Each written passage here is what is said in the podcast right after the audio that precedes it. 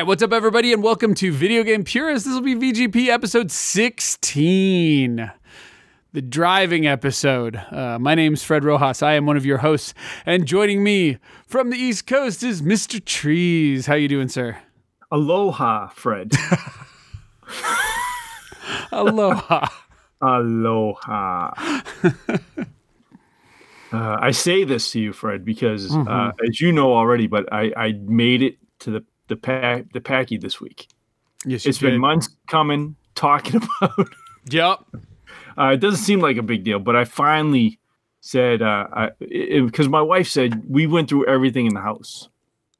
So my wife's been sewing those uh, masks and stuff every night, Mhm, mhm. and she's like, she doesn't drink a lot, but she'll bring one beverage up with her, Mhm. and, and it's those um, what are they called? The the white claws and White stuff, Claws and the ones, seltzers, the bubblies, and the, all those. She, Truly. and, uh, yes, yes, that's it. So she's run out of them. So even I, even I got the green light the other day. She's like, "Yeah, can you pick me up some Coronas?" there And I was go. like, "I will pick you up some Coronas, and I'll find something myself." And then I had to text you a picture of what I found, the Yes. most delicious beer ever made. So I am a huge fan of the Kona Brewing Company. they are a good brewing company. Um, they used to make Koko Brown, uh, which Mhm. was uh, toasted coconut ale Yep. which you can't. I've only seen it one other time. Like, uh, out of like eight years, I've seen it twice in the stores, so that bums me out. But they had six packs of uh, cream ale, Island Colada cream ale. Yep. Doesn't that sound great? It does sound great. It sounds It's- fantastic. And the pitch is nice and inviting. It, It says, is. "Find your aloha with our limited release cream ale with coconut and pineapple." It Holy looks like a Hawaii before they were paying tourists to leave. Yeah. Oh my god. um, it says on the back, enjoy with uh, roasted veggie tacos. There you go. All right. What else we got here? Ahi tuna Oh yeah. poke. Pokey? Pokey. Is it poke? Pokey. Pokey or poke? Yep. It's a pokey. Pokey, that is uh so it's usually a sesame oil on top of a raw um sashimi style like diced up Ooh. tuna Gotcha. Gotcha. with a little bit of um like usually they can do different things with pokey but usually you're talking like kind of a uh, pico de gallo ceviche kind of thing so like a little bit of avocado a little bit of onion a little bit of tomato a little lime juice Pokey's really good. Uh, that's an island pokey thing. That's a uh, a Oh. Hawaii thing. Yeah. yeah. And it also says, and the last thing to enjoy it with, Fred, Mhm. hang time with friends and family. Yeah, the one thing you can't do. So uh, uh, uh, at night, I've been having one of these, one or two of them, playing some games. Uh, I bought two of the six packs. There was three in there. I should have bought all three. And uh, so I have the rest of my six pack with me right now. I have three of them down here with me. Six percent. Uh, what does IBU use stand for? IBU is um uh it's like uh oh what is it international beer units or something it it what it stands for is like how hoppy your beer is the lower the smoother Okay, so this is twenty. so like a 60 IBU is a real hoppy bitter beer so whereas this is like a 2025 is your nice smooth beers but that also 20. means it's got some bite to it so it's not some like sugar bitch drink it's Mm-hmm. no, it's not. It's yeah it's a subtle It- beer it tastes good. It definitely tastes heavy. And, Right. And the and the colada well, taste kind of comes in. or sixty percent, six percent isn't Yes. light, right? Like that's a heavier Mhm. lager. So Yeah, and it's hopped with Sabro, Sabro, Sabro. I don't even know what that's that where means. I don't know. No one knows what that means. Sabro. Anyways. So What's I'm up, very bro? happy. I am not drinking leftover, hand me down, found orphan beer. I just have my own brand new cream ales, Island Colada cream ales that I bought myself like a big boy. and and uh here we are, Fred. We well, are. trees, they didn't have Island Colada. Uh, we do have Kona Brewing Company.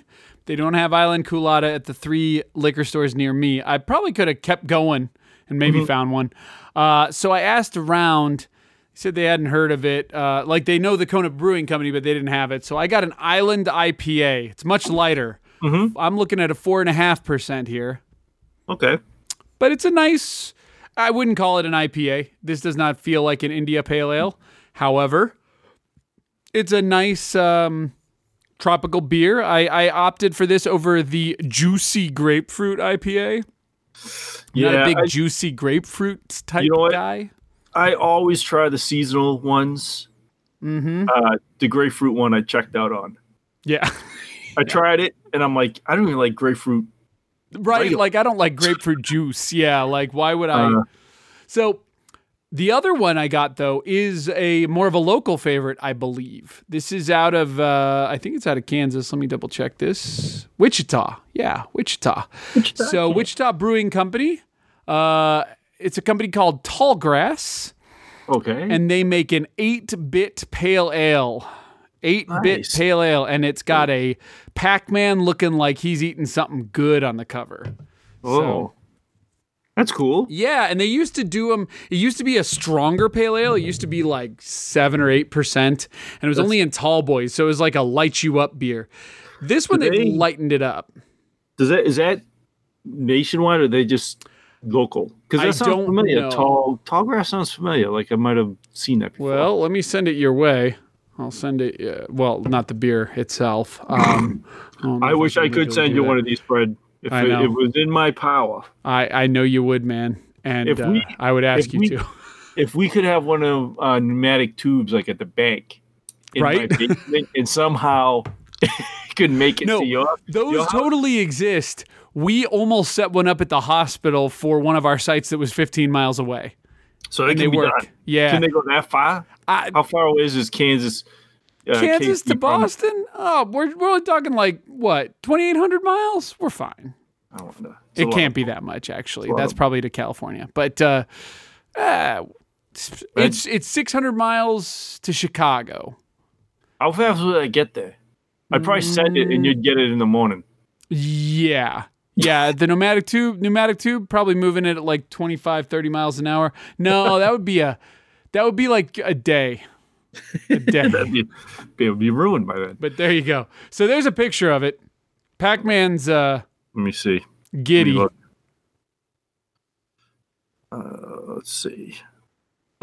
oh yeah, he's licking his lips. Yeah. So ba- Pac-Man's lick, licking his chops, and the 8-bit. I mean, it kind of looks like a black box Nintendo uh, cartridge. So I like that um, Pac-Man's off just enough where they can't get sued. yeah, that was definitely by design. you know what I'm saying? There's nothing off about that that that shape. That isn't quite Pac-Man. yeah.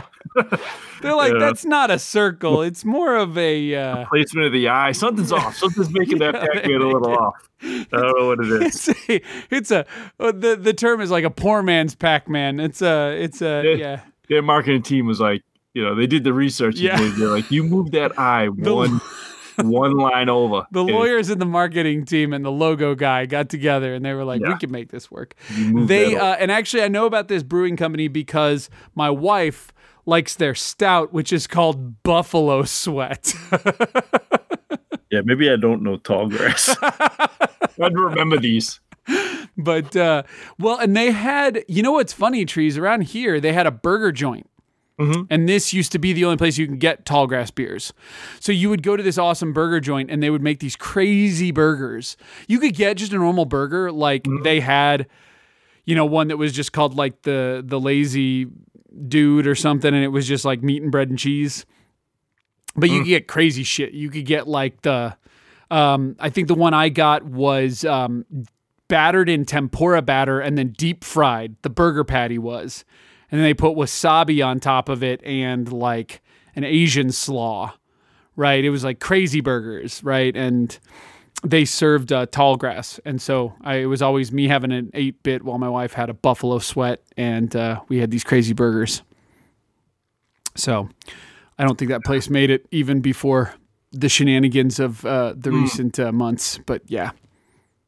Anyway, so so yeah, that's what we're putting down tonight. Uh, trees is in paradise, and I'm I'm I'm close to in paradise. These these are going to be some good beers to accompany Well, tonight's discussion. Like I said, but the the last few months Mhm. really has been the equivalent of some weird game show that I'm having with myself. of like, what's this mystery beer? What's it taste? So I haven't really been enjoying myself. I'm just drinking these weird beers, and some of them were good, and some of them were plain, and but but I'm I'm enjoying myself tonight. My liquor store guy is also a fount of randomness. Like when I was buying today, he was like, because I bought a Make a Six, um, and he was like, "Did you know that beer consumption is up seven hundred thousand percent?" And I said, "I didn't know that." And even if it's not true, he seemed pretty confident. I was like, um, like a little not a little kid. That's a wrong analogy, but it was, was a little kid in a liquor store. Oh. But I was um, kid in a candy store, I believe, is what you're that, going well, that's for. what it was. But uh, you know, I was throwing liquor store in there because I haven't been in one forever. Ah, and I went mhm. and I went back to my old ways. I had like two six packs under my arm, a Corona, a six pack Corona, a Red Bull, some like handicap cheese fries, Oh yeah. uh, you know, a scratch ticket. Like I just went off. I was like, Well- give me the full liquor store experience. Yeah. Well, we have weird rules here. Chicago is very much like that. We have weird rules in Kansas where the liquor store literally owns a sectioned off, it has to have its own door and everything, part of the liquor store that's cash only that can sell you snacks, non alcoholic beverages, scratchers, and all that stuff. So you actually have to enter a different store within the store. It's literally like, um, you know, think of like the kids' clubhouse inside. yeah. yeah. And you go in there, and that's where you buy all that stuff. That's where they have the the chewing tobacco and the vapes and the So cigarettes. instead and the, of the little uh, corral door for the porn section in the old mom and pop video Yes. sections, yes, you you it's now have to go to become where you get your hot fries and your Coke to go Okay. along with your Jack Daniels. Yes. You know, you go through those saloon doors, and then Yep. it's a cubicle, and then you have to act comfortable if some other dude's in there. You're like, uh, just uh, what a You know, what funny. a laugh. All right, buddy. Funny stuff, huh? just in here joking around. Ha ha. we still have a family video rental store, or at least we did before all this hit. And uh, it's hilarious because they converted that area into the office. So Oh, the manager goes behind saloon doors to like do the But, uh, books for the day and stuff. It's fantastic. I just remember that. There was one Yeah. video store my brother used to go to, and, and yeah, it, I just remember that it had like these little saloon doors, and you went around the co- it, like, and in my mind, because I was a teenager, it was like a big room. Like literally, it was like a big in my mind. I'm like, oh, what's through those saloon doors? I know the adult movies in there. And then I remember when I hit like 19 ish, and I had my own card there. I'm like, I'm going in those saloon doors Right? and I went through and literally walked into a wall. It was literally like a square. Like if you went through the doors, like that was it. It was like just a square that you could stand in that had the movies all over the wall. And I remember I was just walked in there right into another guy standing in there. I was like, hey, and you both, uh, yeah, it's hilarious because if you if some guy walks back there and you've got something in your hand, you like hide it because you don't want him to know what your thing is. And I don't care what people tell you. Like with porn, everyone's got a thing. God. Everyone's got their thing. It was so Right. weird. I think back to yeah, I know. Yeah. You gotta No one it- knows each other's things anymore. I know this No. sounds almost suggestive, but I'm not being suggestive. No one knows anybody's thing anymore. But every now and again, right, you get that golden opportunity where you get to walk back and you're like, "Oh yeah, I've seen that one. That one's you'll enjoy that. You, that's that's a good pick for tonight." And for that guy looks at you like it's people don't remember mom and pop video store rental stores.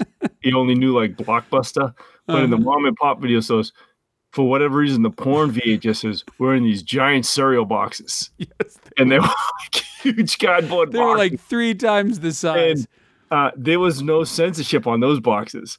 no, uh, they had, like, no, they were full. They were. That was how they advertised. That was how they enticed you. over it, and uh, it was it was funny because in the video stores it was either porn movies or like weird, uh, like B cannibal movies. Oh, sure, sure. Like Cannibal in these- Holocaust. Yeah. they were in these giant cardboard boxes. You know what else so were? You know what else were in those huge boxes? Uh, but nobody but me probably remembers this. Was the Marvel cartoons, Spider-Man Oh, and Hulk?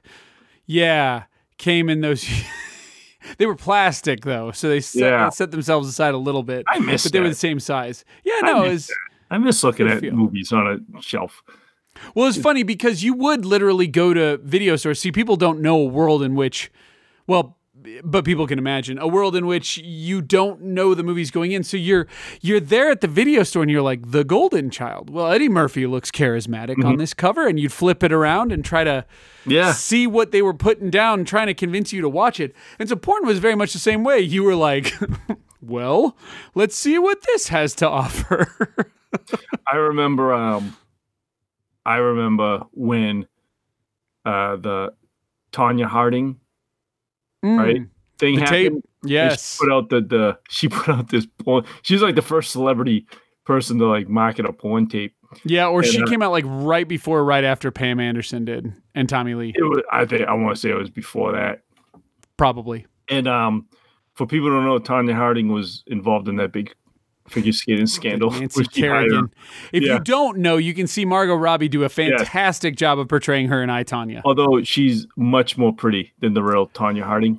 Tonya Harding, um, if she if she didn't decide to play uh, do figure skating, she had a good career as a linebacker in the NFL. Like if you don't really know back then, like she was like just a stocky chick that should have never been figure skating, and then she.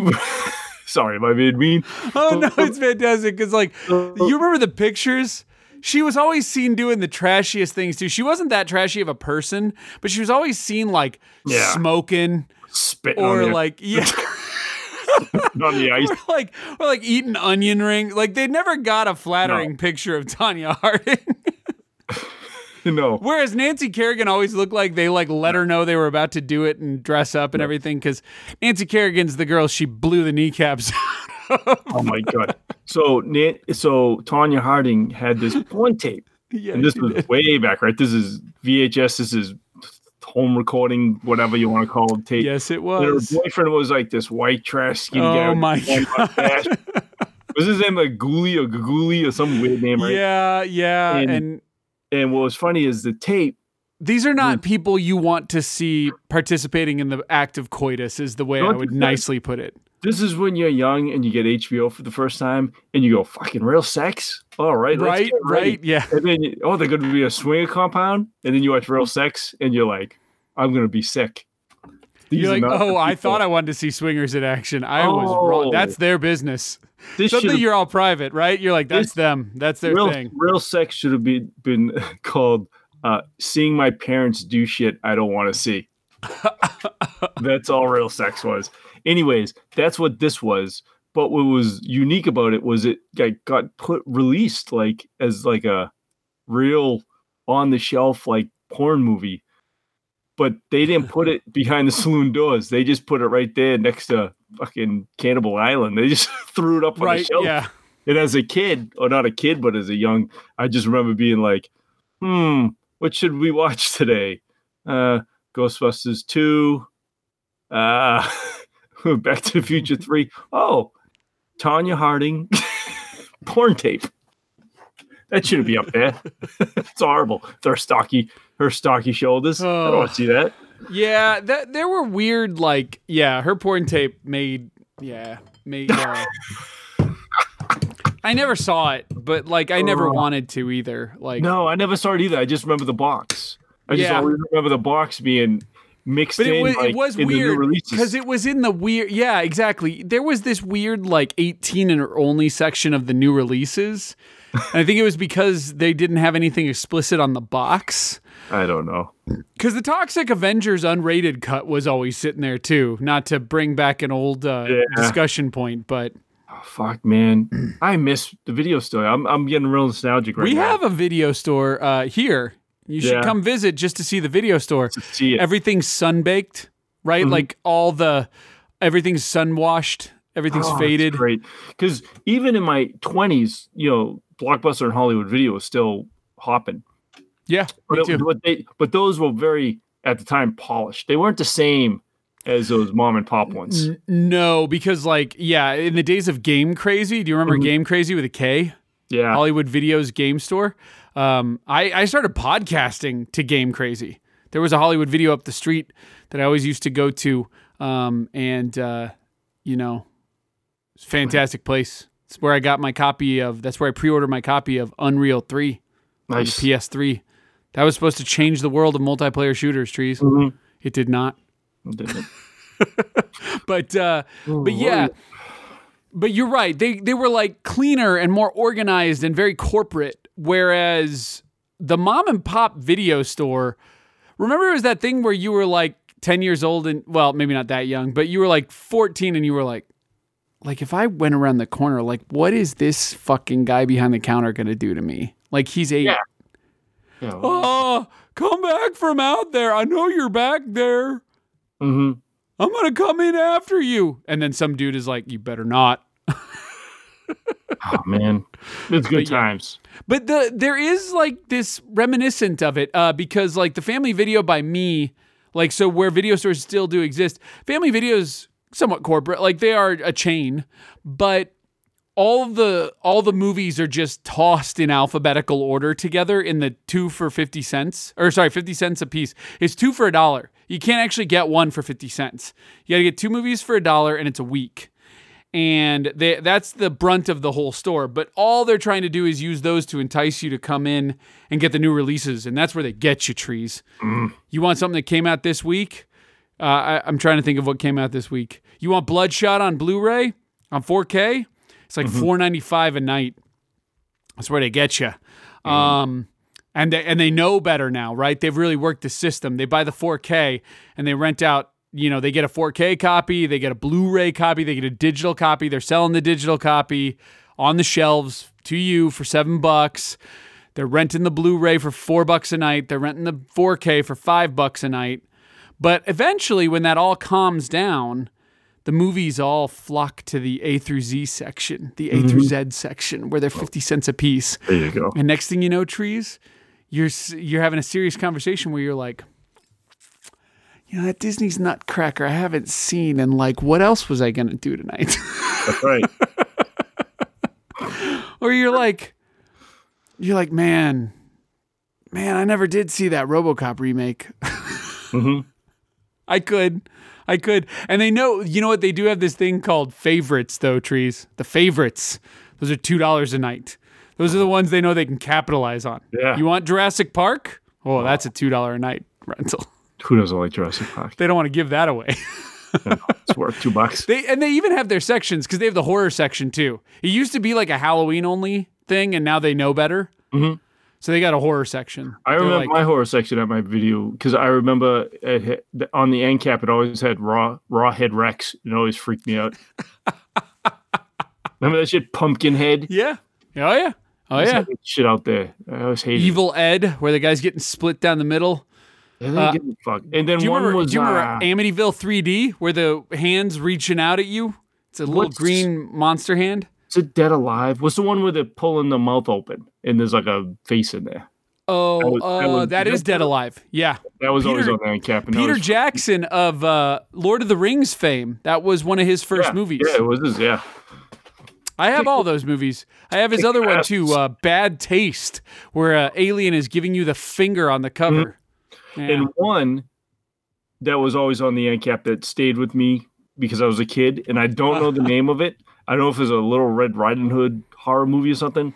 Oh, and the wolf's coming out of the guy's Yeah, the- mouth. yeah, the yes. wolf, Every like, kid in the 80s Yeah. remembers that. God, what is that movie But it's called? like a I- drawn. It's like a. It's like an old school like movie poster. Like yes, it's like an thing. oil painting almost. Howl- it's not the Howling, is it? No, everybody thinks it's the Howling. The cover of the Howling is a girl screaming, and there's like razors shredding down like a paper bag. Yeah. No, it's not. It's literally called like Red Riding Hood. Yeah, uh, yeah. Ain't that funny? The shit your brain retains from memory, from childhood.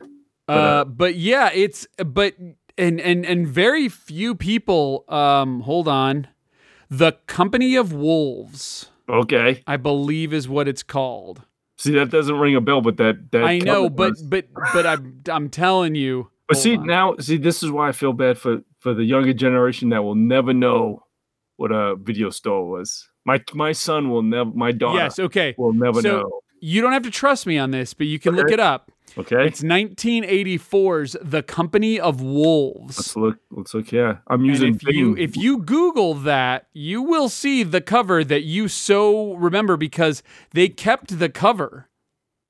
Now, Riding Hood's not in the cover anymore, but the the wolf coming through the dude's mouth is actually an Oh, effect in the movie. yeah, it is. That is. Yeah. And it's still live. Uh that movie. Yeah, there it is. There's the cover. Oh God, Right? Right? You're like, shit. God, I hated that so much. Why would you put that right on the I love horror movies. see it. Oh shit. And trees? hmm If you have Hulu, you That is can a real watch picture. it right now. I don't want to. That is a real picture. I thought I always thought as a kid it was like a fake picture, but I Mhm. guess not. Oh wait, No. there's one. Yeah, that is like an airbrush picture. That looks like a weird movie, man. Look at the screenshots. It's a fucked up movie. It looks So. I'm a big horror movie nut, uh, as you may or may not know. So there it and is. uh, werewolf transfer. So the the reason Company of Wolves exists, real quick, just to diatribe you for a minute, um, Mhm. Is uh, there was this uh, like special effects were coming a long way. Tom Savini. Um, have you ever seen uh, From Dusk Till Dawn? yes. Tom Savini plays Sex Machine. He's the guy Yeah, with the I remember that. yeah. So he's a horror gore fest guy. He did all the effects for the first four Friday 13th movies. He did uh, all the Romero films. So he figured out how zombies could pull people apart and stuff like that. He did really fantastic makeup effects, but he wasn't alone. There were a ton of people just starting to do stuff like that. And the place where that really shined, uh, this is kind of like when you're watching um, in video games, there's certain, you know, studios that they're just all about the tech. They're all about showing off the tech. Werewolf transformations in the early to mid 80s was like how you showed off your gore effect tech. There were exceptions, such as like Friday the 13th, or uh, especially part four was Tom Savini's like masterpiece. Um, or you've got like Stephen King's It, which was a completely different crew. Um, uh, I believe that was actually Stan Winston and crew. But uh, but yeah, your werewolf transformations was a big one. And so, in the company of wolves is trying to compete with the likes of The Howling and American Werewolf in London and various other uh, of its ilk. Um, and I got to tell you, I've never watched that movie. I never watched it. My mom had a, you know, because you always like kind of looked at your mom, especially when she got to like 14 or 15, and you were like, huh? And she was always like, like hell no. And like I, th- I'm pretty sure trees at 15, it was still VHS tapes. I believe I was one of the first people to get a DVD player. I bought a mm-hmm. DVD player when I was 17 because I had like a, I worked at a hospital. Mm-hmm. I made $18 an hour in 1997, and I didn't have any, you know, I, you know, I didn't have any bills. Yeah. So I bought a 27 inch CRT TV and a DVD player, and really made it work. But anyway, I digress the video stores were still there and they kind of kept their their inventory. So there was a sun-drenched copy of In the Company of Wolves sitting on my video store shelf and had been forever. And um yeah, my mom never let me rent it. So I think I'm going to have to go back and play this and watch this. It's on Amazon. It says it on Prime. You can is it part of Prime or is it I saw 2.99. I, I I just seen a. I just clicked on one of the covers to look at it, and up in the corner it said Amazon Prime. So Okay. knows? Maybe. So if you have Prime Video, you're good. It's also on Hulu. So Boom. so yeah, but uh, I'm going to go check how'd we get there, Fred? I don't know. how we got down there. there somehow. Uh, but real quick, actually, while we're on the subject of movies, I Mm-hmm. watched a movie with my family that was uh, the theater experience this Oh. weekend. Really? We rented, we didn't rent, we bought Mm-hmm. Scoob. Oh, the the Scooby Doo origin story. yeah, yeah. I- and and they make it easy for you, trees. You go in there. it was really funny. Okay, I was very amused. My wife didn't understand the joke. Um, oh, I should also point out I am on call. I will edit it out if I get paged, but if I get paged, we're gonna hear it. okay. Um, unlikely, but still. Um, so, uh, my, I turned to my wife and and we were on Vudu. Uh, you could buy it really anywhere, and it's movies anywhere compatible. So, like, I have movies anywhere. So, like, too. when I redeem it on Vudu, I'll get it on like Movies Anywhere. I'll get it on Microsoft so I can play it on my Xbox. I'll get it on iTunes and things like that. But anyway, um, and I get it on Amazon actually and Google Movies and YouTube. But uh, but yeah, I I bought it. I go to buy it on Vudu, which is usually where I initially buy most of my stuff. That's where my main library is. And I said, so uh, do we buy the SD version for twenty four ninety five? Do we buy the HD version for twenty four ninety five, or the four K version for twenty four ninety five? And I was like, why would you not just buy the four K Right. version, even if you don't own a four K, just in case, Mm-hmm. just in case that that situation were to present itself. Yeah. Um, I also the reason I did that was uh, I usually like the disc to digital. Some movies allowed you to do that, like Sonic. If you bought Sonic the Hedgehog, I think it was thirty bucks, and you paid like five dollars shipping. And what you did was you got the movie, and then they sent you the 4K retail disc because Vudu's owned by Walmart, although it got bought by Fandango. So once that switches over, that won't be a deal anymore. But anyway, um, where you get the disc. They're not doing that with Scoob, and I've checked the release date of Scoob is August 18th. Oh. And I was like, you know, if we went to the movies, we would have easily spent 25 bucks. So we made the movie experience trees. We got movie theater butter popcorn Nice. and then we melted real stick butter Mm-hmm. to pour on top, I like it. which my daughter thought was insane until she tasted it, and now it's i- it's like a. She asks every time we pop popcorn. Now she goes, "Are we gonna melt some butter on that?" Not every time.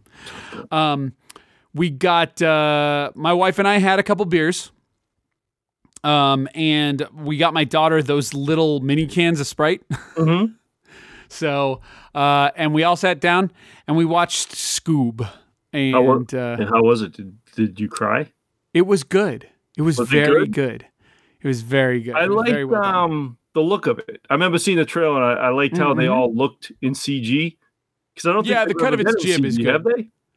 Uh, I don't believe so. Or maybe bad CG. Maybe some direct-to-video movies they, they Yeah, done. that might have happened, and I'm sure there's a modern Scooby Doo, but uh, I, yeah. the one thing I didn't like about the trailer sure. uh, was that it seemed like Scooby Doo was talking a lot, like a lot, like more than you know. The old Scoob would sort of like say things, yeah, like words, but this one was like he was like talking.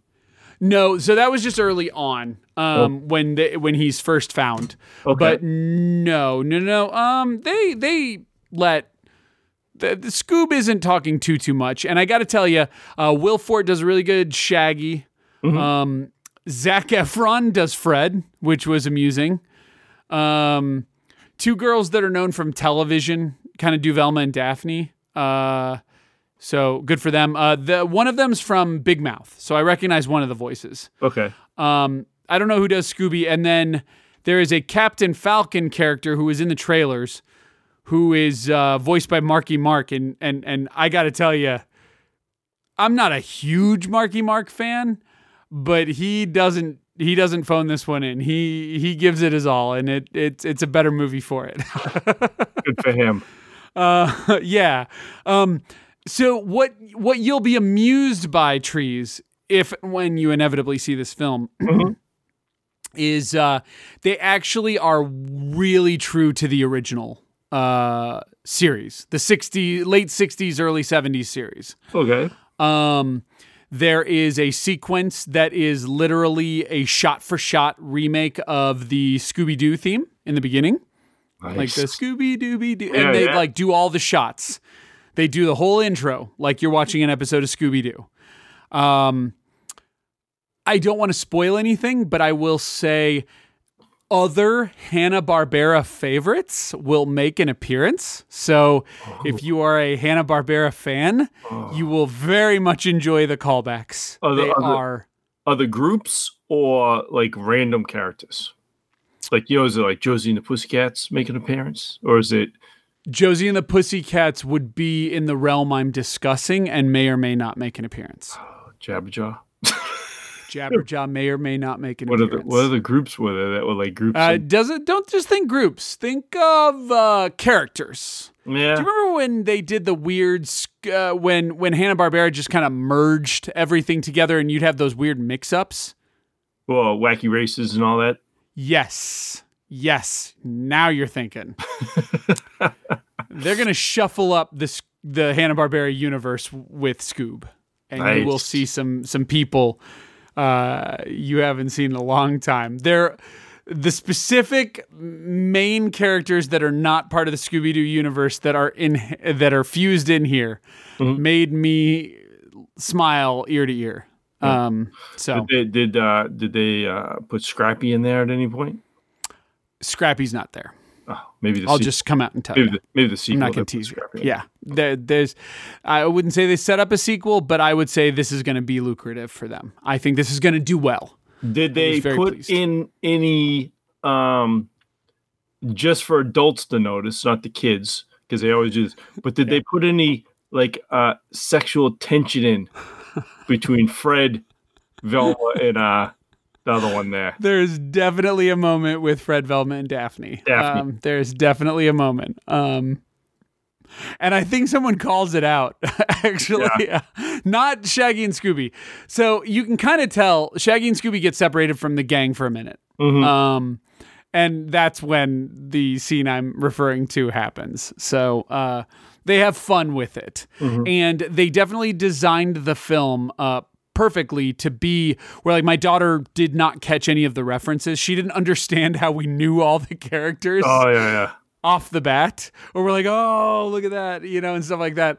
Like she didn't understand how we knew that. Um, but she was able to enjoy and completely follow along uh, with the movie and and and really dug it. Um, if I may be so bold, I think the HDR was a little overexposed on at least the Vudu copy. I want to go back and watch the other version. Sometimes that happens.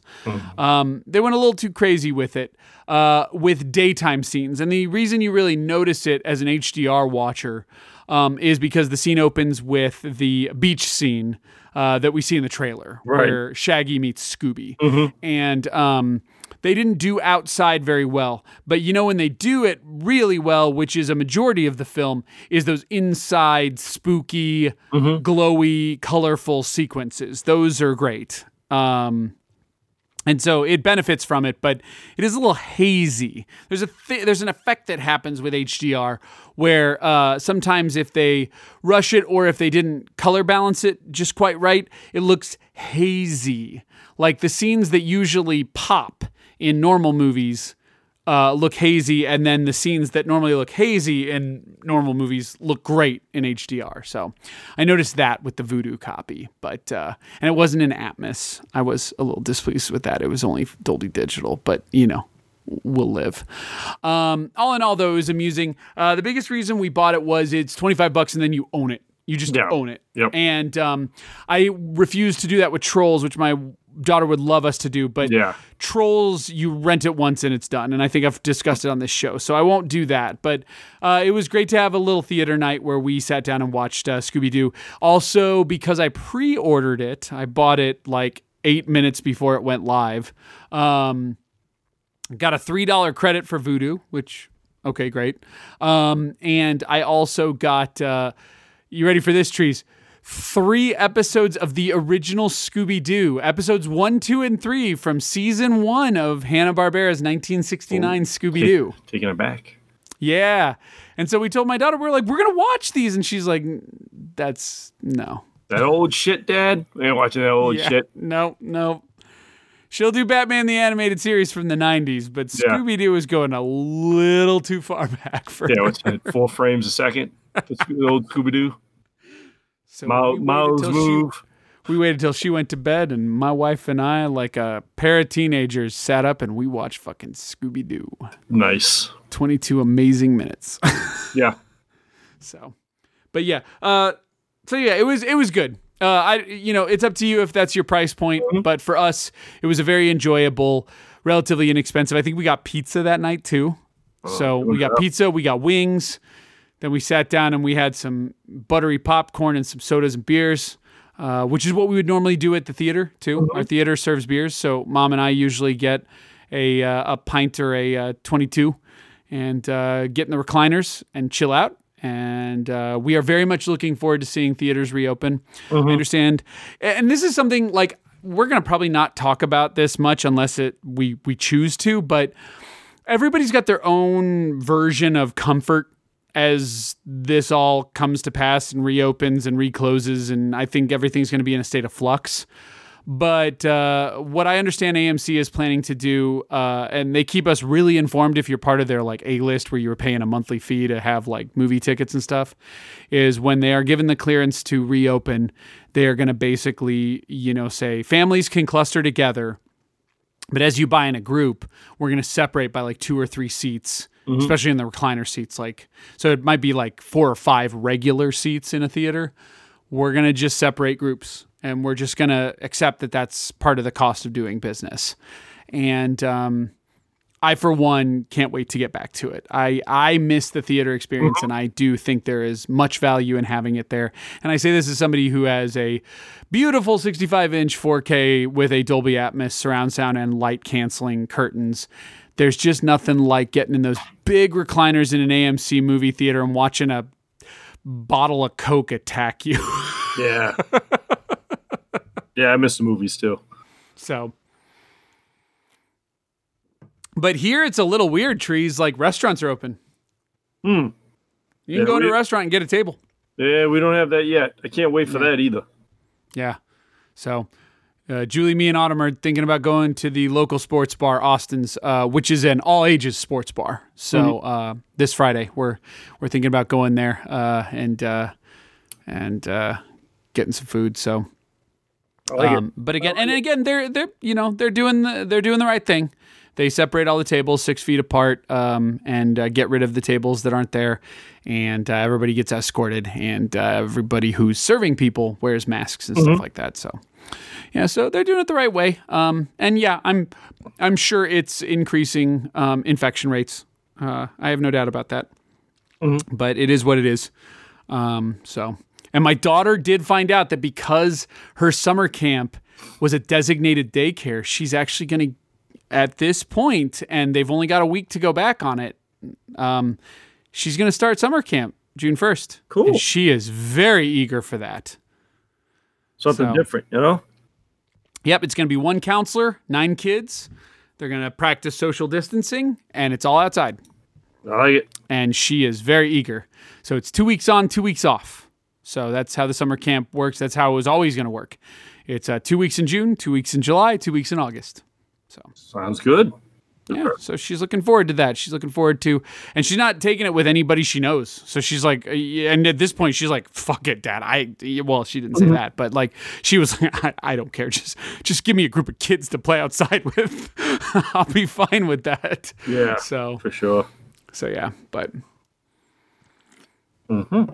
How about you? Anything crazy going on in your world? No, it's been pretty pretty quiet, man. You know, I finished my I, I finished my wood my wood store as we talked about last week, my wood shed, whatever you want to call it. Got that all set up. Uh, we actually had a fire. We had some neighbors over. Oh, sorry. I was thinking the bad kind of fire. I was like, wait, what? No, no, no. We had a b- little bonfire. I had my uh, fire pit, Yeah. And we were all doing yard work all day. And then my my my neighbor, the one that's paranoid, he couldn't resist because it was like summer out, and his wife Right. was over talking with all of us, and the other neighbor was over with her little puppy, and they were in the backyard, and the kids were playing, and he sort of wandered over, and we were just uh, you know talking about stuff, you know, how he's losing his mind, and uh, then uh, he he was showing me his new chainsaw on a pole that he bought. Mm. So then Mm. him and me proceeded to like cut down, you know, branches off my pine trees. hmm Then we were just like, let's have a fire. So we had a fire. Some other neighbors came over and we all sat separated. And we Yep. kids toasted marshmallows and had uh, tiki torches going. With it was nice. It was nice. It Good. felt uh, good, normal. That needs to happen. You know, Social interaction is, yeah. Yes. So, and even the woman that came over with with their daughter, we were surprised because she's usually super paranoid too.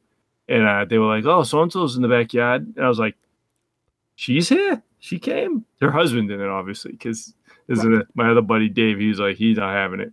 But I'm like, "Oh, she's gonna get in trouble when she goes home." It's because he's gonna silk with her when she walks in the house, scrub it out with fucking metal scrubbers. But it's a, but you know, she. Uh, It's like my mom who won't uh, who won't hug us, but Mhm. she goes to Costco every day. yeah, It's like what the fuck. so bizarre. But that was fun. Uh, so we did that. Um, on the gaming front, I got Hmm. my copy of Prince of Persia in the mail. Nice. Okay, real quick, I just want to mention I do do manual labor. Uh, got the power washer, Oh, and I've been power washing and staining my fence. And I have to tell you, Yes. my wife is doing eighty percent of that shit because I've had to work this week. But but we are doing it, so that's that's happening too. But there's no story there. That's just what's Yeah. happening. yeah. Anyway, you got Prince of Persia. Okay, so it arrived. It arrived, and, I, And? I didn't open it for like three days because I knew what was in there. My wife's like, you know, you got a package. I'm like, yeah, I know. So you open it right up. I'm like, yeah. And I kind of went through the story about how my quick, you know, fingers on the on the the buy it now button, and and she's oh, so we opened it, and uh, sure enough, it was water stained.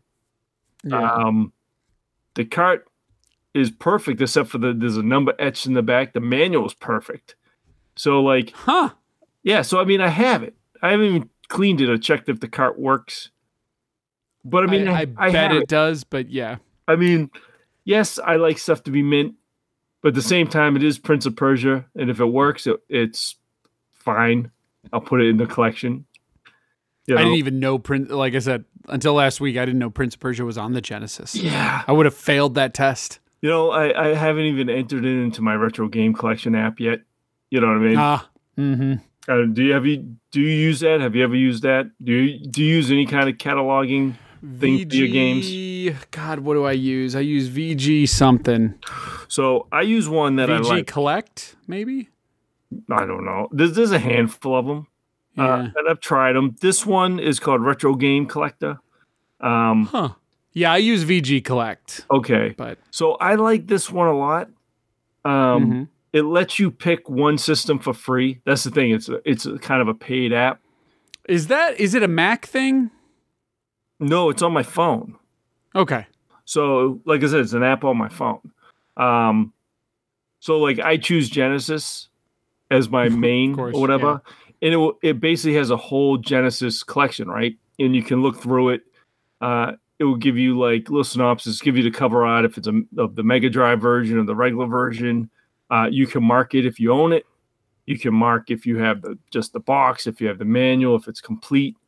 Uh, it pulls in data from I, I'm not sure where it's pulling it from, um, but it will give you like a the basic price of it. It will pull up eBay auctions, and populate that Oh. underneath. It will, and once you start getting a bunch of games listed, it will actually give you all these stats of like the most rarest, the most valuable. It'll give Yeah, you, like, retro game collector, right? Yes. Um, and then if you want to, it's it's like twenty bucks if you want like all the systems, Uh huh. or it's like I don't know three ninety nine for one. So I bought like the Sega CD in the Dreamcast. So I just have my three Sega consoles. Uh huh. Uh, you can mark ones that you want. You can mark uh, the ones you have. You can mark their condition. You can put little notes in about them. It will give you sort of metadata of like their their great, you know, their their, their scores. I don't. I like it. It's like a it's sort of like a complete thing. You know. There's a guy, yeah, and of course the uh, the internet can't be decent. There's a guy who paid the twenty bucks to unlock everything, Mhm. and then he thought about it for two weeks. He even admits this in his review, and now he feels it's too much. Yeah. And the developer even wrote back and said, "I'm sorry, we had to charge a bundle price. We do a lot of extensive work and APIs and connections in mm-hmm. there to get everything, and 20 bucks seemed the lowest we could do for all the resources we put into giving you absolute control of everything." Yeah. and they were like, you know, if you purchase that and feel like you don't want it, we could work about revoking it or something. And the guy, like, of course, wrote back and was like, "Don't do me any favors." And it's like, okay, so you wanted them to give you your money back, but like also have all those accesses Yes. because it's the internet. I think it's great. And I like the little charts and the little graphs and the little Yeah, it's it's intriguing. Uh, I I might do that. This the one that I've got is fine, but it's like it's it is What's- just like it what- Google's for you. What's your biggest collection, would you say? Like what what system do you have the most? Would it be Nintendo? Would it be No, it's a more modern system. Uh I may actually have the largest number of Sega CD games So, in my collection. Don't, don't let remember, most of mine are disc only. So actually, this collection would give me a much better shelf to look at. I also actually, in hindsight, uh, or in, in, now that I sit down and think about it, I have a pretty extensive collection of 3DO games. And then I have a rock solid collection of Jaguar games where I've got like come all mine are mm-hmm. complete with the full box cardboard inserts, everything, the the thing you put in the controller and all that, and they're all in great condition. And I have everything you could possibly want on the Jaguar, and I've got about 30 games. Mm-hmm. So that's probably my most like valuable and expensive collection. Um, but yeah, my my biggest is probably I think I've got 130 something games on the Sega CD, and Wow. I've probably got somewhere in the vicinity of 60 games on the 3DO, and I've probably got that same amount of games on like PS2, Xbox, I like- 360, I like- PS3. I like this app because it will give you like because you can have a wanted section too. So you can have your collection, right. you'll want it and then it will be all the rest, right? That Right. you don't have in either. Um, and at the top, it will tell you like what, and I, I'm not sure where it's pulling the data from, like what resource it's pulling. It's it's They probably built their own database that's just scans of the right. That's just scans of the boxes and stuff. well, I mean the where it's getting the money, the worth and stuff from. Like I don't know. Oh, because it does pull an eBay Yeah. auction. So I don't know if it's it's sort of they like they're probably those. referencing a version of like price charting or some Yes. other API. So yeah. what's funny is it will be like at the top it will be like your collection, what your you know roughly what your collection's worth, and then underneath it will be like what you wanted Is worth is worth, and that's always a lot more than uh, your collection. Uh, anyways, so Prince of Persia is going in there, but there's always a note section, and uh, Mhm. I'll always pretty much always write complete. You know what I mean? Uh, Oh, right, right, yeah. just for myself, but this one's gonna have to. Yeah, VG Collect has a thing where when you add a game, it literally says disc slash cart only, manual, Yes. complete, and you get to pick like Yes, what you do and don't have. Well, that, that it has that, but then it also Okay. just has a section with a slider where you can grade it one through five, like what you think it's, you know, condition, and then it has a little notes section where you just write your own notes. And I, I always just write in complete, or if there's like you know something about it, I always write in like the the main publisher of it and stuff, even though they kind of list it. But under this note, Fred, I'm gonna have to write water damage slash etching on cart. so, Yeah, that- oh, yeah. boy. Um, but yeah, otherwise than that, that was uh, that's it for me for my my week. I, and I for you know playing. Uh, I've only I played two things. This Okay. Uh, I well three if you count Spider Man, but I beat it because I said I would. I beat that game Mhm. and I beat it, Fred. I beat it too. I thought the ending was great. Yes. I thought, uh, and and let me tell you something.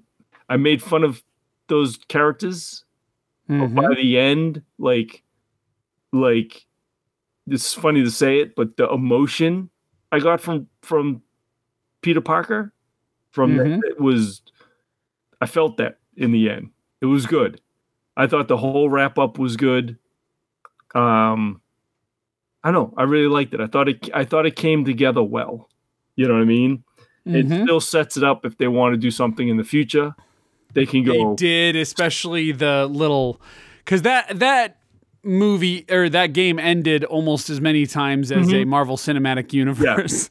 Stay in the credits because there's some shit that Yeah. happens. It's but it's um they can You can go skip the credits, They left though, it they left it op- open enough where they can go so many different directions. Well, yeah, and what I liked about it was they were like, this is one of these are one of many potential sequels, mm-hmm. and they acknowledge, much like any comic book does, that the story's over. It is a complete story. The Spider-Man story is a modified version of the Sinister Six story mm-hmm. that is a complete story in and of itself. Right? When you finish it, you finish mm-hmm. it. Um, but it gives you just little hints of like this is where we could go if we want to keep this story going. Um, you know, I this just tells you how interested in teenage melodrama I am. I was way more interested in seeing them develop even more, although they do a very good job. The the Peter Parker Mary Jane story. Right. Um, I wanted them to go further with it, uh, but But they the way they also in the context is of that like- movie, yeah, it the way or they- of that game, it's yeah. But the way the way they tell that story also is like he's not like he's seen some shit already, right? It's not like it's an origin story.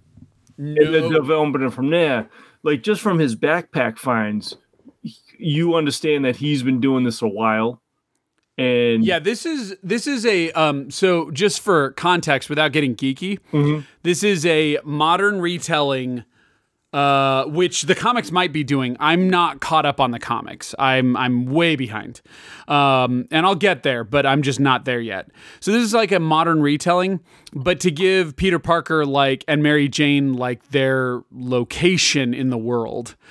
Uh, they are post grad, um, getting real jobs in the real world. And for the record, when Spider Man starts in any way, shape, or form, he is in high school. So you're six to eight years post him mm-hmm. being Spider Man. So he's got some history. yeah, So yeah. So it's like you're like, I wish it was more character development, but they did that sneaky thing where it's like, well, they've already had that character. You know what I mean? They're already Yes. far along, and and they they throw in your face, you know that obviously there's a lot of history between them, and they're still trying to work it out. And I don't, I I liked it a lot because put this Mhm. way, um, I'm probably the ultimate endorsement, right? Because I don't read the comics, and I was sucked in by everything, and was Mhm. able to follow it without being confused. Like it, like even though I could tell there's a history with all these characters and everything, just from reading stuff and just from their dialogue back and forth, like their banter, like I understood everything I needed to understand. Well, and yeah, in in the context of this, I don't think this is a spoiler, but at the very beginning of this game, Mary Jane and Peter have broken up. Mhm. Um, Well, and it seems been broken up recent. for a while. Yeah. Yeah. It seems somewhat recent, but it, it has happened. Yes. Like this is not fresh wound.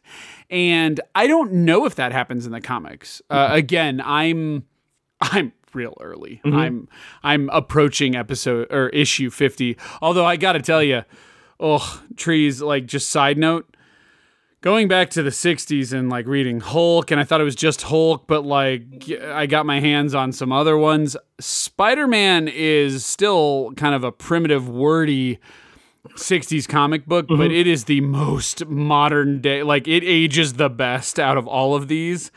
The rest of that Marvel 60s shit is mm-hmm. like unreadable. Like I flat out just told myself until the late 80s, early 90s, I don't know if I'm going to read any other Marvel. Yeah. Like just flat out. Like I don't know. And there might be some good stuff, but it'll have to come like Did, uh, recommended. Uh, going back to the game, did you platinum it? Yeah. I did. You did. I did not, obviously. Well, I- there's I- a there's a cheat about the platinum that I can talk about in a sec, but do you know what you're missing for the platinum? there's a bunch of stuff I didn't do. Okay. Okay. Yeah, I mean, I, I didn't happen complete to the districts. I didn't do all the crimes. I didn't do all the Okay. challenge tokens. I, I was at one point. I just like stuck it in drive and You put my good. foot on the pedal and got it done. So with the challenge tokens, I spectaculared everything, which means uh, silver. uh, middle ground. Oh, okay. I- Um, I- didn't replay things too too much. Um, although going back to them after I'd fully upgraded, I got to level fifty before. How do I put this without spoilers? So you know the E3 demo that we talked about last Yes. week that sets a certain spot. I would argue that's the beginning of Act 3 Mhm. Um, that was when I hit level fifty Oh boy. which might have been early. Um, so when you're there, you can go back and do those challenges, and they're not easy, but they're easier to like where your default's usually a bronze, your default's now a silver. right. Okay. So I managed to knock those out. I accidentally got two golds. Uh, it wasn't intentional, and those challenges are fucking bullshit. I'm sorry, I didn't replay them much. they weren't fun. I didn't think they're fun. Like, No, no, they and- aren't. And whatever. I, They I aren't, mean- and they've never been. But No. like, yeah, they weren't. Um, and the crimes become tedious as fuck. you, you- so you can't go many of them. anywhere. You can't get from A to B. And at one point, I had to ignore them because I didn't have all of them done. So obviously, they were popping off left and right, so I Mm-hmm. could do them. And I was ignoring them, and they And were I've heard post game they're more rare, but I don't know. they were just going off. Um, and they keep popping off, even though I've done them all. oh, really? And I don't. need- There's no reason to do them. Right. Right. But right. whatever. Um, so when I got all done, trees, there were only two achievements or trophies I didn't have. Okay. Buy all the suits and that's because of something that uh, i don't this is not a spoiler. This is actually a bit of advice to anyone going into this. Um, you can buy various things with your tokens and if you buy anything other than suits unless you perfect this game you will get to the end of the game being unable to buy the suits. Okay. so I was lacking four or five suits and a total of about 12 or 16 challenge tokens Right. Right. um, was where I was. And I had a couple suits missing. I had unlocked them all, but I hadn't bought them all. Right. And it was because I had bought some gadgets. And that was my downfall because you'll see on Reddit, there's a bunch of people who are like, oh, if you bought the gadgets, there's no trophies attached to that. They're fun, but there's no trophies attached to it. And now you can't get the suits. People are like, how do you get them then? And they're like, you can either replay the game, but most people don't recommend that, or you can new game plus it because you'll keep your progress and move into a new right, game. But I didn't want to do that. I don't really feel like I want to replay this game. No. I will someday, but not not in the next few years. And um and that's me being a huge Spider-Man geek. I could see people retiring this for good after they're done with it. It's not bad. It's just they're done. Um so here's where I did get to win out on it. The DLC is 3 parts Okay. and each part has a new plethora of challenge tokens Oh, and okay. uh, and and bases and things like that. So even though I did everything, I was able to quickly. Uh, I mostly needed challenge tokens. I needed a couple base tokens, but for the most part, I needed challenge tokens. So I was able to quickly clean up and get the suits I needed and get the platinum. And I, and I was wrong last week. I did have that flaming skull suit guy. So I'm, oh, okay. I did have it's them the Ghost. Rider suit. Yeah. I mean, I didn't buy him, but I did have him somewhere. So Gotcha. That's that's a cool looking suit. It's uh, not a fun power, and I still stand by Blossom's the best power. Um, although the final suit you fight the final boss with, Mm-hmm. that has its value if you're trying to rack up challenge tokens Yes. in because all the challenge tokens in the DLC is Screwball. So you're doing all her game show shit okay.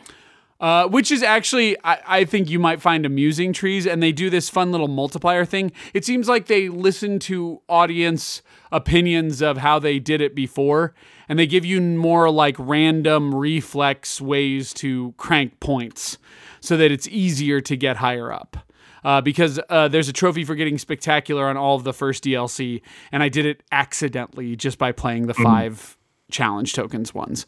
Um, then the last one was a secret trophy, and I didn't know what it was. And when I found out what it was, I was so pissed off that they kept it a secret. I don't know why this was kept a secret, which was, you know, the uh, his tether uh gadget it's the one where he like It's like you can launch it on the ground and when people walk over it it like like a web s- smacks them but you could put it on a person and then he just like attaches if someone walks past Yeah, him to someone else. Yeah, it's funny. you have to tether 10 people together. Oh. And uh, again, that's fine, but you shouldn't make it a secret. Yeah, it's a secret. I should know that's what you want me to do. Um, so the moment I knew to do that, I just ran around tethering people to people, and it was very easy to Yeah, I get the yeah. platinum. I did it by So- accident a few times, probably. So I'm playing the DLC. I did 100% of DLC one, which is uh, cat. Uh, sorry, Black Cat, which I'm standing by is still the Catwoman of the Marvel universe. But that one's really amusing. So, do you know the story of Black Cat and Cat or and and and uh, Spider Man at all? No, I mean, like I said, he alludes to the history. Sure. He has a lot of quip, They used to date. you know. Simply put, they used to date. Mm-hmm. They dated before him and Mary Jane met or dated. I think they knew each other, but they weren't dating. And him and Black Cat dated. Mm-hmm. And you can learn the history through the DLC. They actually do a very good job of explaining the very well known for the comic readers Black Cat and uh, Spider Man history. But they do a good job of like showing, not telling, which I think is really good. But they explain enough so that you get it. And that is a storyline with her. All right. And of course, they play fun with the fact that he's dating Mary Jane Yeah. at the time. Yep. Uh, they they have a lot of fun with that. And uh, there's a couple challenge areas, and there are a couple of areas. They only take like three or four districts and give you some random crimes there to do if you want to. I just did them because why not? And uh, I wanted to unlock the special suit, but you don't have to. Um, and then I've done DLC two, and I'm almost to the end of that. And so those are roughly three hours to 100%. So they're a good speed, and there's three of them. Nice. So you're probably talking nine, 10 hours extra after you're done. But that's if you're 100%ing them. If you're just doing mission to mission, it's only about five or six missions, but they're they're substantial. They're not weak. They are, and they're well crafted. They are well designed. They learned from the parts that people clearly didn't like about the main game. Right. Um, the there are very clear weak missions in this game, and so um, I was very pleased with it. I will be finishing the DLC. DLC two wasn't nearly as good. It's a mob boss story about uh, Hammerhead, who is one of the mob bosses. Okay. It really leans heavily into the crime mafia world of Spider-Man, which is actually very pivotal in the early comics. I don't know how much in the later ones. I just don't really care about the families in New York Yeah. And I really don't care about Hammerhead as a character. He's not great. So I'm looking forward to the third DLC. I'm trying to remember who's in that, but it's supposed to be good. Um, it's supposed to be a really good wrap up of everything. So uh, it does not further the stories you've heard. It just is like supplemental stories involving the characters you've seen. So I think they did a good job with it. Um, a little lazy in some of them. Like I- I'll just come out and say it. One of the the thing with Hammerhead is they're like, you know, they're like, oh, now you got to fight Hammerhead. What are you gonna do? And I was like, what's the deal with him? He's like no different than any of the other mob bosses because there's like four mob families, mm-hmm. and they're like, oh no. Hammerhead stole all of Sable's guns, and so it's like fighting a bunch of Sable troopers. Only they look like gangsters. So they just like took the mm. Sable guns and put them on the the regular gang members in the Oh, crimes, gotcha. and we have a storyline and so it's a little roll your eyes Yep. but it's amusing enough and they do a good job with the plot so yeah i am almost done with spider-man and i thoroughly enjoyed this game Yeah, it was good, Um, man. It was fun. It, it was fun. You know what I yeah it's it's it's interesting though here's what i will say the one thing it is fun and it is enjoyable and it is definitely that sony formula it's that sony open world formula uh, but adapted to a spider-man game what i have to say though and what blows my mind is how this game is not an awful lot different than the spider-man 3 game that came out in 2010 on the 360 and ps3 and that shit got panned to shit Yeah. by reviewers. They said swinging is the only fun thing. Swinging through New York is the only fun thing. And this game is just like it with the quick time events and everything. And so it is very interesting to see how time can change what is popular. Uh, and I have to say that because, and I'll tell you the reason I'm saying this as a term of endearment is I played Spider Man 3 on the 360 and thought it was a very great game. Like, I thought it was a rock solid game, very solid, fun to play, enjoyable game. And I didn't understand why people didn't like it. And then you play this and you're like, this is honestly no different. Mm-hmm. And, but everyone likes it. And I like that. So there is that. I will say, trees. If you ever get around to the DLC too, the costumes are pretty fucking dope. There's a British Spider-Man costume oh. you get in DLC one that is awesome. Cool. Yeah.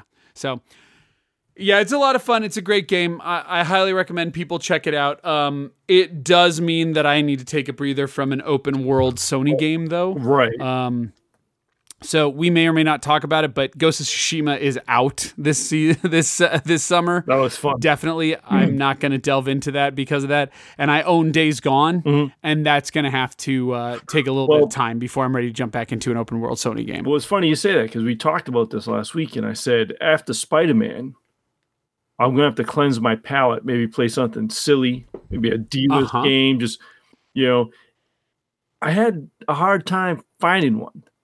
Like I just wasn't Really? into it. Like I'd I'd start playing something on PlayStation Blood Knights wasn't low enough on the totem pole for you. What did I try playing? There was two games, adventure games I started playing. I was like, I don't want to play these. And uh, Blood Knights is like a third person hack and slash.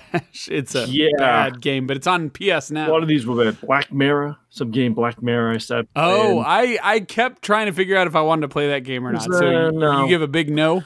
Yeah, I, well, I only played like an hour of it, right? Because I was like trying That's, to bounce around. I put some. if you play an hour of Spider Man, you don't stop playing it. Well, that's You it, You come right? back. Yeah. So uh, I did revisit Tokyo Jungle for a little. That was a fun little throwback to play fucking again. fantastic. Yes. Uh, I love that game.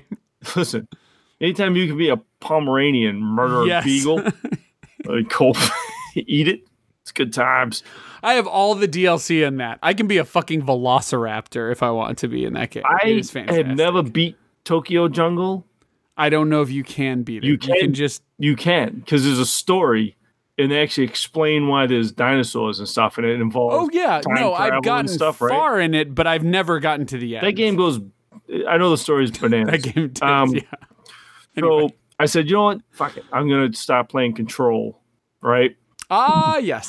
So- I'm waiting for August. They've ini- they've uh, officially announced that Control is coming to Steam in August. So, So uh, the next two games I'm going to talk about quickly because I didn't play a lot. I've only played a handful of hours in each one. So I stopped playing Okay. Control. I probably played about three hours, two to three hours of it, maybe. Um, enough to get Okay. into the building and maybe get like two of my powers. whoa, spoilers. Yeah, okay. And uh Next, you're gonna tell me her name's Jessica. No, it's weird? I've been hearing about this game forever, especially from Uh-huh. game, you know, podcasts and stuff, and how Pundits. how great it is and clever and smart and all the stuff Uh-huh. you read is like genius and funny hmm and um You're not seeing it. I'm not seeing it. I hate when that happens to me because I feel like a dummy, right? Like they make me feel like a dummy. Like um like the game looks amazing. Sure, The mechanics, sure. the shooting but, the, and is awesome. but that's the- that's the the problem I would leverage against Spider-Man is that it's a PS2 game that looks gorgeous, but that doesn't stop it from being a PS2 But- game. Now it happens to be fun, but but the shit, the Yeah. story, right? okay. Like I'm doing my best to like follow it, and I know they're not telling me stuff on purpose because I'm supposed to Sure. unveil it. Um, Remedy's super but right. Do you remember fucking Max Payne one? Like, I, here- boy, you had to pull teeth to fucking figure that. here's what I feel. Want to know what Okay. I feel? This is what I feel. Yeah, sure. If this had Kojima's name on it, they'd be making fun of it and shitting on it. But because it's Remedy, they're like it's genius, Sam Lake wrote it. huh? Sam Lake wrote it. How dare you? And then I I'm found kidding. out that Max Kojima Payne, actually yeah. does a voice of a character, him and his translator in here. I go, that makes sense. Because it's in the same fucking ilk. Like the craziness, like the weird characters and the weird tech that they don't really explain. They're just like, yeah, that's what this does. And you're like, what? It's so Kojima to me. Like it's crazy. Yeah, And yeah, um, that's true. so what I've got from it so far, right? And I'm going to sound like an idiot because, you know, is I've never played the game, so you won't sound like one to me. you show up at this building, right? You're Okay. this woman, I forget her name. I think it's Jessie, Jessica? right? Yeah, maybe. She's looking for her lost brother who's been missing for like 17 years or something. Um, A while. she keeps, and her brain keeps like this. there- There's like this warping of reality, and she's talking to somebody. Like she's she's having a conversation. You can't hear the voice, but she's always like talking to herself, as if Jesse, you're right. Jesse Faden. Okay. Okay. Anyway. right. So there's that going on. You're like, well, I don't understand that who she's talking to, but I'm sure that's something I'll figure out. She goes to this building. Um, what's it? The bureau has a weird The name. Bureau. The bureau Yeah. of um Oh, the technical name is the Federal Bureau of Control. of control. The FBC. Yeah, the SBC. Sorry. Can So- you tell I've got the website up right now? so let's see how much I don't have the website up, but let's see what how much I'm understanding if you're reading along. Uh, so she Yes. goes there to look for him because they took him apparently after an incident involving her town in one of these paranormal incidents. They came and, and the took oldest him house. Yes. and, just- and took him to the oldest house, which is where this uh, bureau is located. In the oldest house itself is like this hotbed of paranormal activity. Uh, and it opens, there's like gateways to other dimensions and shit in the bureau. So when you go in there, Mhm. uh, the building itself is always like changing. The rooms are always moving around, and architecture is always fucked up. Um, It violates the laws of reality, it says. Now, mind you, this stuff is like it's almost presented to you like, yeah, yeah, of course, this is just this is the story, and I'm it, that's what makes me feel dumb. I'm, I'm, uh, I'm just like, What, you don't get it, bro? I'm not. It's not sucking me in. I'm just like, okay, it's kooky. right? Mhm. So you go in there, and then from what I, what I can gather, right, the whole place is a shit show in there. You can't find anybody. Yeah. uh, there's these entities running around. Uh, she dubs them the hiss. They're like the enemy. The hiss, yes. Uh, there's bodies a- floating in the air everywhere, very Death Stranding like. Um, they're just sort of floating around like the people that did work there. I plead the fifth. And uh, I'm not I'm not trying to say anything, but they're floating around, uh, and they sort of get taken over by the paranormal whatever, and they're the they're sort of your enemies, right? Uh, Hmm. You go to the director's office that runs this fucking shit show. Mhm. He's spoiler. Uh, you don't get to talk to him. Let's just say he's not with us anymore. Oh. Um, you what? You pick up this gun. No, it's just the way you said it. You're like, let's just say he's not He's with us out. anymore. Uh, Yeah. you pick up this weird gun that sort of morphs around in your hand, and it's kind of cool. Um, and the gun brings you to the astral plane. Like it zaps you into a different Ah. dimension, and you go through Like my wife's yoga class. you go through a tutorial with the gun, how to use the gun, and then when you and then you talk to um, an upside down pyramid, from what I can gather, that's Hmm. called the board. That's the board. Okay, Um, I'm starting to wonder if you're making part of this. I'm up. not. go to go to the Wikipedia because I went No, to it the other day. no, make sure I wasn't crazy. No, I trust. you. Um, and the board, um, once you pass it, uh, because only certain people can wield the gun and pass the trial, and you did. So now you're the director of the FBC. The board Oh, appoints you the direct. They're the one. The board, this pyramid in the astral the plane. upside down pyramid. What Yes. appoints the director of the bureau. And people just know this because you do run in the real This people. is some Neon Genesis Evangelion you, shit. you do right run in the real people, and they go, "Oh, you're wielding the gun. Well, you're the new director." and you're like, "Do you put this on your W two? Like, you guys work here. Like, what the fuck's going on?" And then this was the Kojima part of it, right? If I saw someone walking down a, down the hall with a gun, I wouldn't just be like, "Welcome aboard, boss." What's the morphing gun? It's the weird astral plane gun. It has a name. Object of power. It's an object of power. Yes, I've seen the big boner rifle. Um, so this is what I'm talking about. It's very Kojima esque, whereas shit just has names like, yeah, that's what that shit did is. you play Alan Wake?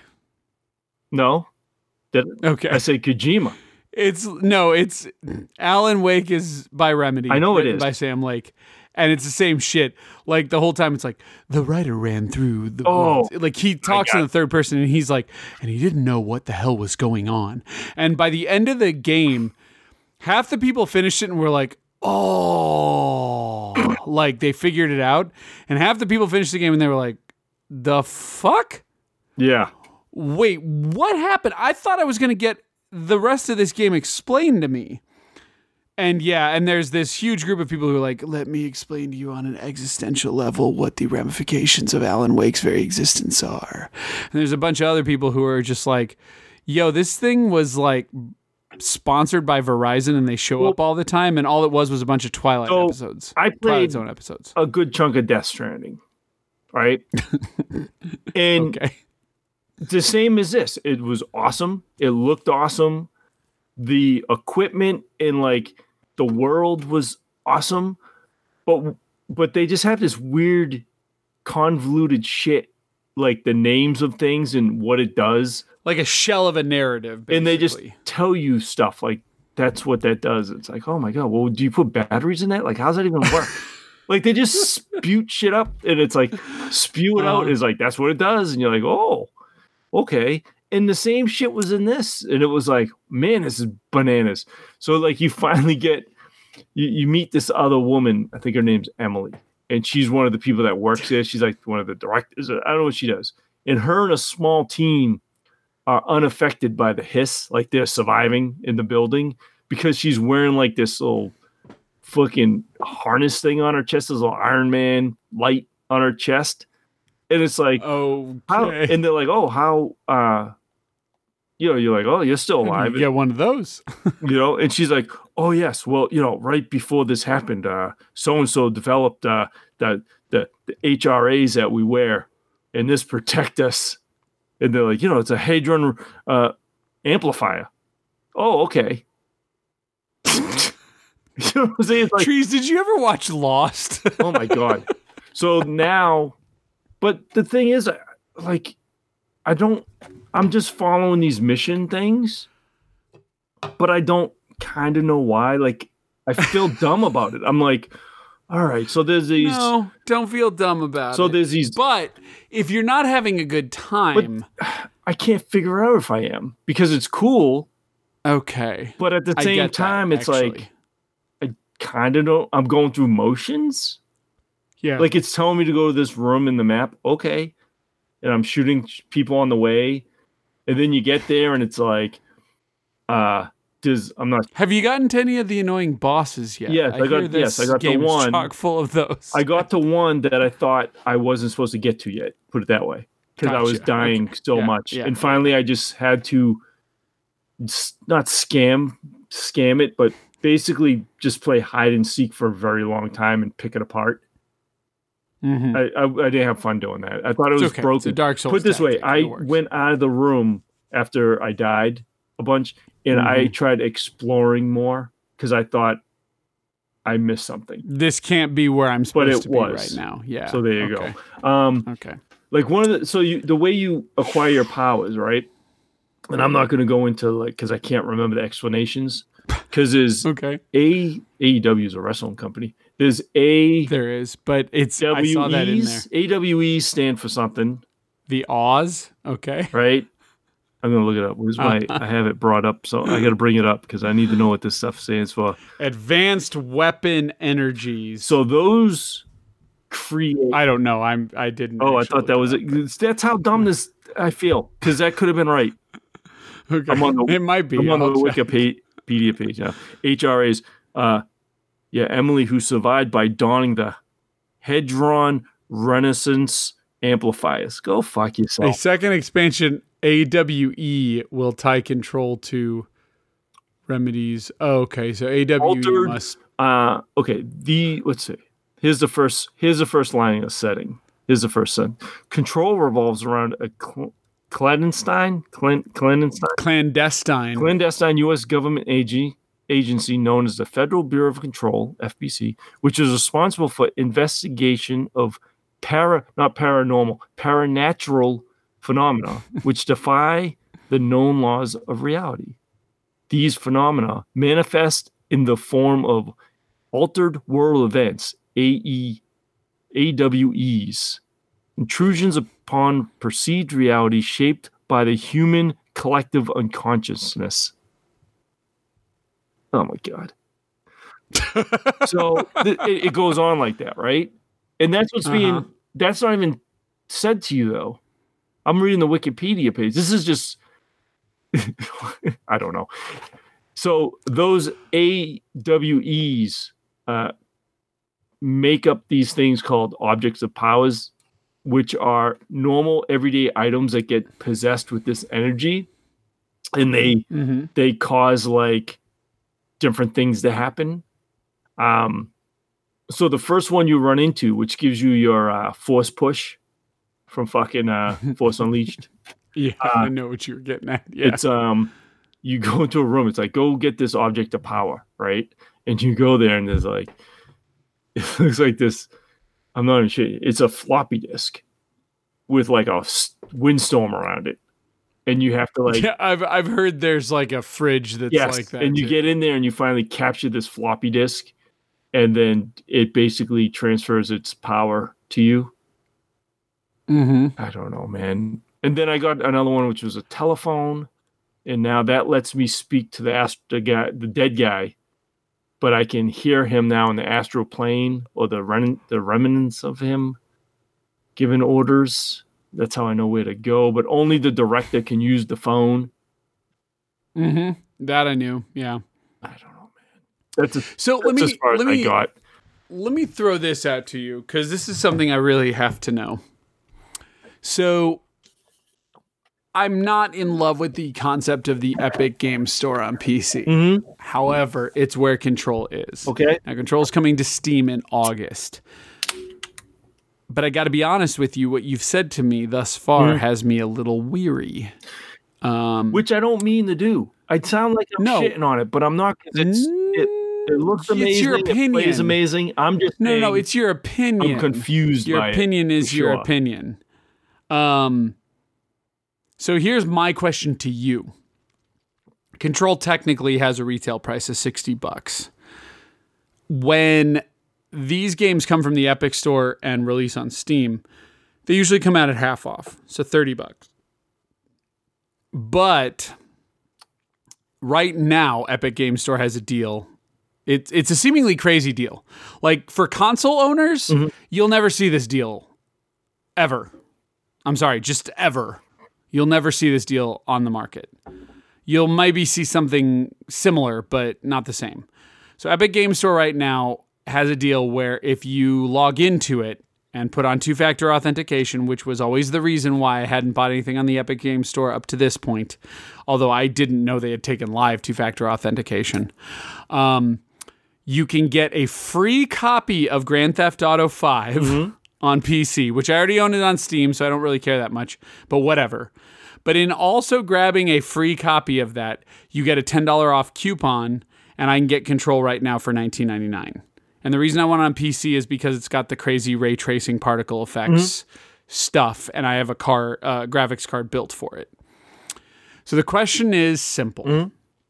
Do I grab it on the Epic Epic Game Store now for twenty bucks and take the lightest risk I can? Mm-hmm. I mean, that's about as light as it gets. Or do I wait for Steam, give myself till August, maybe pay a little more, but give the game a go? There, as a massive Remedy's fan who has played all of Remedy's the- games and enjoyed them, for the sake I can't the- not go for it. for the sake of me. I would Mhm. like you to play it to let me know that I'm not totally. And I can't lie, that is a justifiably enticing reason I think I want to jump Like, into it right play now. it play it until you get the phone because that's how much I played a little past where I got the phone and now I'm supposed to be going into the maintenance area because you're always being sent into the the oldest house different parts to like bring it back online.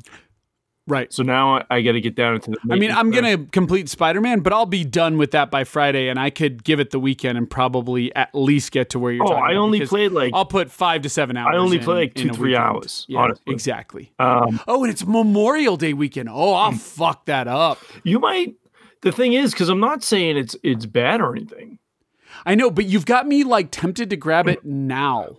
and like I've got plenty of games I could play instead. Mhm. But, but like I'm sorry, the zeit, uh, not zeitgeist, the the ability to talk with people about games. Mm-hmm. This is completely removed from a podcast, right? That's how video games have always been. Mm-hmm. You're you're gonna buy Eternal Champions, but your buddy starts talking about fucking Primal Rage, and next thing you know, you bought that on the mm-hmm. Genesis. Like that's always how video games have been. And you're doing that to me with Control, which is a game I've wanted to play mm-hmm. since day one. And it's a very polarizing game. Like lots of websites gave it like part of their top 10 or whatever of the year. Mm-hmm. And then other ones completely shunned it. And they both acknowledge that the other could be right, but Yeah. like they just they're on the fence. And you being so on the fence with this game is seriously tempting me. And I think maybe I should just bite the bullet, drop 20 bucks, Mhm. and get a free copy of GTA 5 Like- in the process. like there, there was a there's a part where you get in the phone right and you have to go to this one part of uh the oldest house right to go get it and when you get there there's like a floating glass room right it's floating off in the distance Mhm. and that's where the phone's ringing also, I have to say, all these areas you're describing Mm-hmm. are fascinating to me. yeah i mean that's what i'm saying. Like it's you're playing it and you're like all right like i like all this stuff but maybe their explanation of it i don't like. Possible. you know? Like it's like that's weird and they're like well this is the oldest house. That's what it does. You're like okay or are you just trying to show me some cool effects Welcome to the did? House of Horrors. or is that just something cool you figured out to do in the, your video game and it's like Either's possible. I that's that's So it was I like- I need to grab. so this. i'm like okay let me walk towards this phone because at one point it looked like it was a force field or something that i had to walk through but then i fell to my death sure. okay, don't do that. so then I reload, and there's the phone ringing, and don't walk through that little orange force field. Here's a little spoiler or tip for anybody playing the game. And there's a hanging light switch, like a little hanging switch. And I'm like, mm-hmm. okay, obviously, okay, let me flick that. I flick that, and then the orange light goes out, and I can see the room. All right, let me walk towards it. No, I fall to my death. All right, let me reload this. All right, click it. Okay, well, I can't go anywhere because because it does a lot of that stuff where you turn around and the room's different. Oh, it's different. Mm-hmm. So then I click this the light switch again. Oh, I'm inside a um a motel. Oh, okay. Because there's something to do with So this now mo- you're in the shine. there's something to do with this motel. In the again, if you're reading every single little file, which you have to do Mhm. if you want to try to get any context of anything, um, Which I could see myself doing. yeah, I mean, I do too, right? Because I'm trying to figure stuff out. Um, and you got to get a key to open this door with a black pyramid in the motel. Uh, so you have to figure out this little puzzle, and then when you walk through that black door, oh, now I'm in the room with the telephone. All right, now you know what I mean. It, but it's like, I don't know. yeah. I'm like, okay, I guess that was cool, but I don't know why I had to do all that. Well, it's because it's the oldest house, man, and this, this is the shit. Yeah, I think you've convinced me to pick up uh control. I think you'll like it, and I think uh, maybe you're you're a smarter guy than me when it comes to games. So I think Yeah, I you, wouldn't say that. I think you'll, I'm more used to uh, Remedy's bullshit, uh, for better or worse. So- Although I liked Quantum Break, and I know a lot of people did. Mm. So it has that stuff in there too. It still has the like the little video footage thing of this scientist telling you about like Mhm. little tutorials about like what objects of power mean and all this, and it's like real footage. You know, it's like real film. Oh. You know, of people. I bet you a million bucks it's Sam I, Lake. th- it's. Does it look like Max Payne? I think so. I think it is him with a mustache yeah. in glasses. I bet it is. Um, But anyways, So- um, like I said, I don't I don't want to take up all the time talking about this because I only this is three hours I played of it. Yeah, but it sounds like it's encompassed you. I don't know I if you're quite sure if you want to keep I'm up with like- it, but I won't let the game's Yeah. bullshit uh, beat me. I won't let it. damn straight. Um. So then I'm like, you know what? I think coming off of Spider Man, this is too intense for me. Like dying in shootouts in boss battle. Like I need, like I was saying, I need something light. Yeah. So I bounced around again for stuff, and then I went to the most non-light thing that was. Uh, but for some odd reason, I dug it because it stripped back story-wise. It stripped back all the bullshit of everything you and me have been playing for probably months. And that was I went on my Xbox Game Pass. I'm like, let me see what's been added. Let me see what's in here. And I came across Kingdom Come Deliverance. Ah, I've been wanting to play this game So for a long I downloaded that. I said, "What's this? An RPG?" The trailer looked awesome. You know, you know, it looked Trailer it looked does look very awesome. Oblivion, first person sword fighting, Mhm. and, and all this. But I'm like, let me just see what it is. Um, and it is a dense ass role playing game, like super dense, as in menus and inventories and and mechanics. But Mhm. what what pulled me in, Fred, was it's it's set in a historical um place. Like it, it's a it's based on a, a true events. There's no fucking dragons. There's no fucking force pushing. There's no other fucking creatures. no shouts. Do you know what I'm saying? Like I'm like, Yeah. oh, this is straight up. it's like a his- humans on humans. This is straight up a historical fucking story. And I'm like, apparently it's not. It, it- I remember it had some social issues. it did, which are ridiculous because I looked it up after. Okay. Um, Okay. so, but but the basic story, and, and I'm no obviously I'll I'm I'll get this all wrong, but it's it's set in the um, Kingdom of Bohemia, which I think later on becomes the Czech Republic.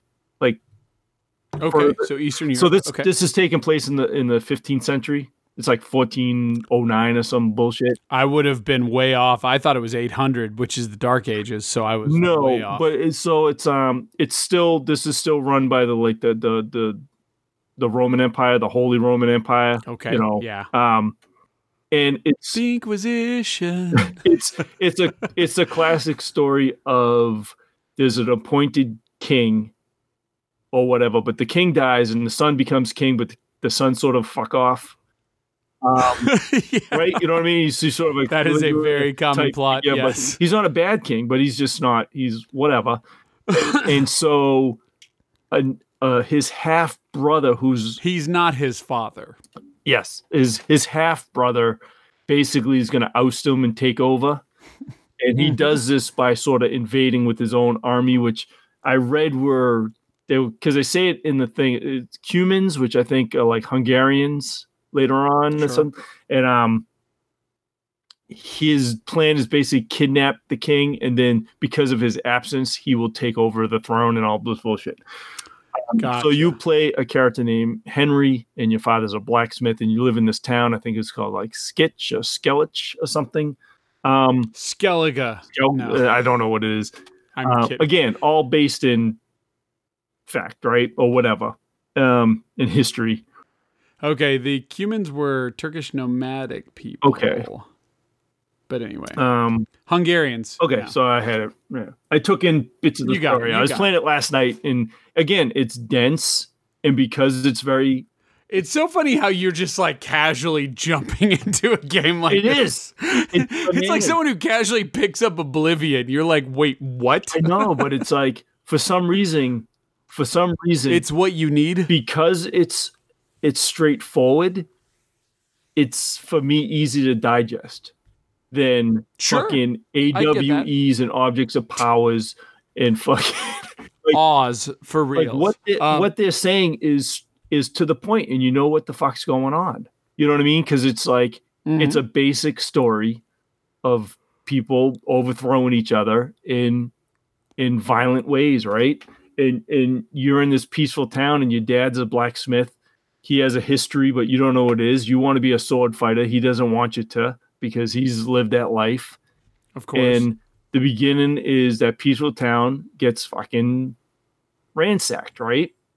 by Mm. this invading army of these Hungarians or these Cumans or whatever you want to call them, led by this other guy overthrowing. And and there was, I'm not even kidding you, like there was a very emotional part, like when this town's getting taken over, that fucking hit me. I'm like, oh yeah, I'm playing this game.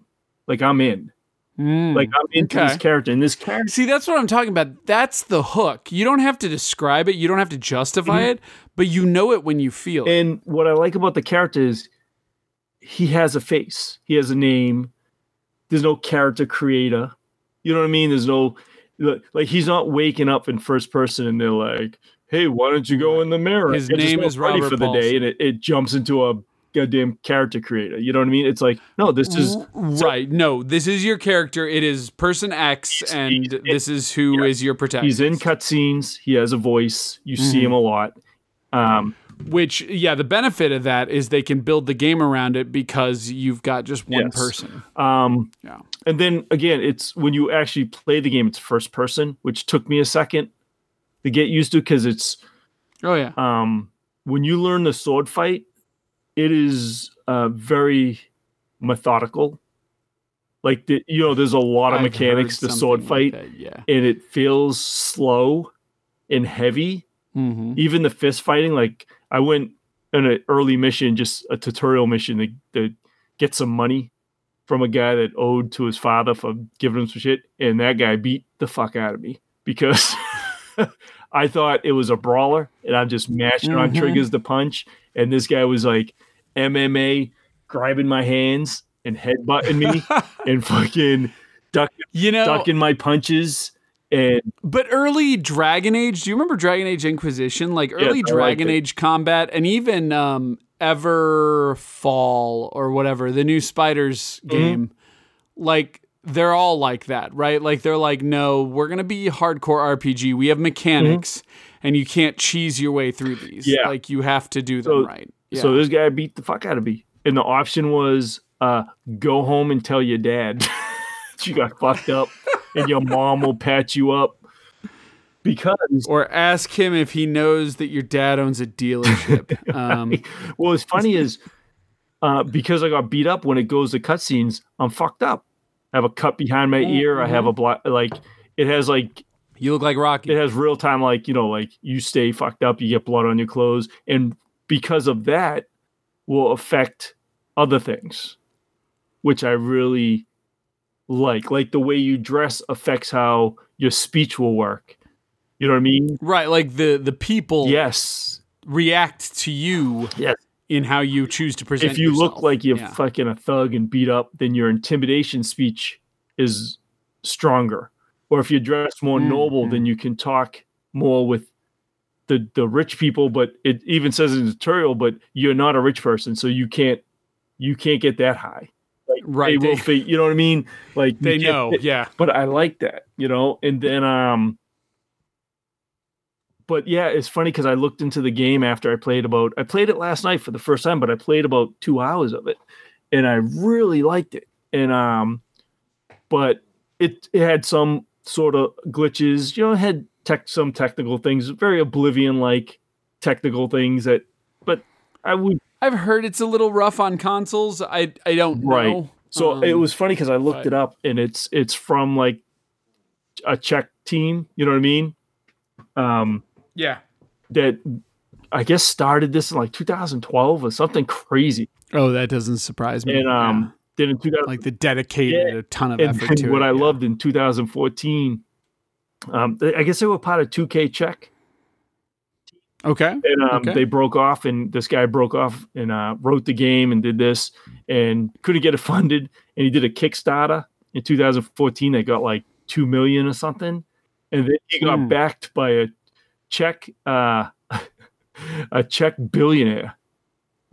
Nice. the project. That's what you want. I love that story. fuck money. and Yeah. they they made the game and again just like you said it's like the pc was fine but the the consoles had some pretty big bugs but the controversy that because i was reading the wikipedia and i love it i love Yeah, I remember hearing about it, but I it, it, it really went in one ear and out the other. I- so I'm curious to hear i what it was. I love how uh uh being woke changes over the years to different things so stuff sure. So being woke in 2018, because this was this game, you can see what was the focus and what changes with being woke the wokeness. So in 2018, when this came out, it got criticism for whitewashing video games because there was no people of color in the game. And the poor developers mm-hmm. were just like, but it's historically accurate. And in the Kingdom Bohemia in the 1400s, there weren't that many people of color, except for the Cumans that were like, like you said, Turkish and Hungarian. But right. they're like, yeah, but you made them barbarians. You made them bad. And they were like, they're like, uh, well, yeah. This is the conflict story. Go to uh? Back then. it's hilarious, man. And I'm like, this is that that waypoint bullshit. You know what I mean?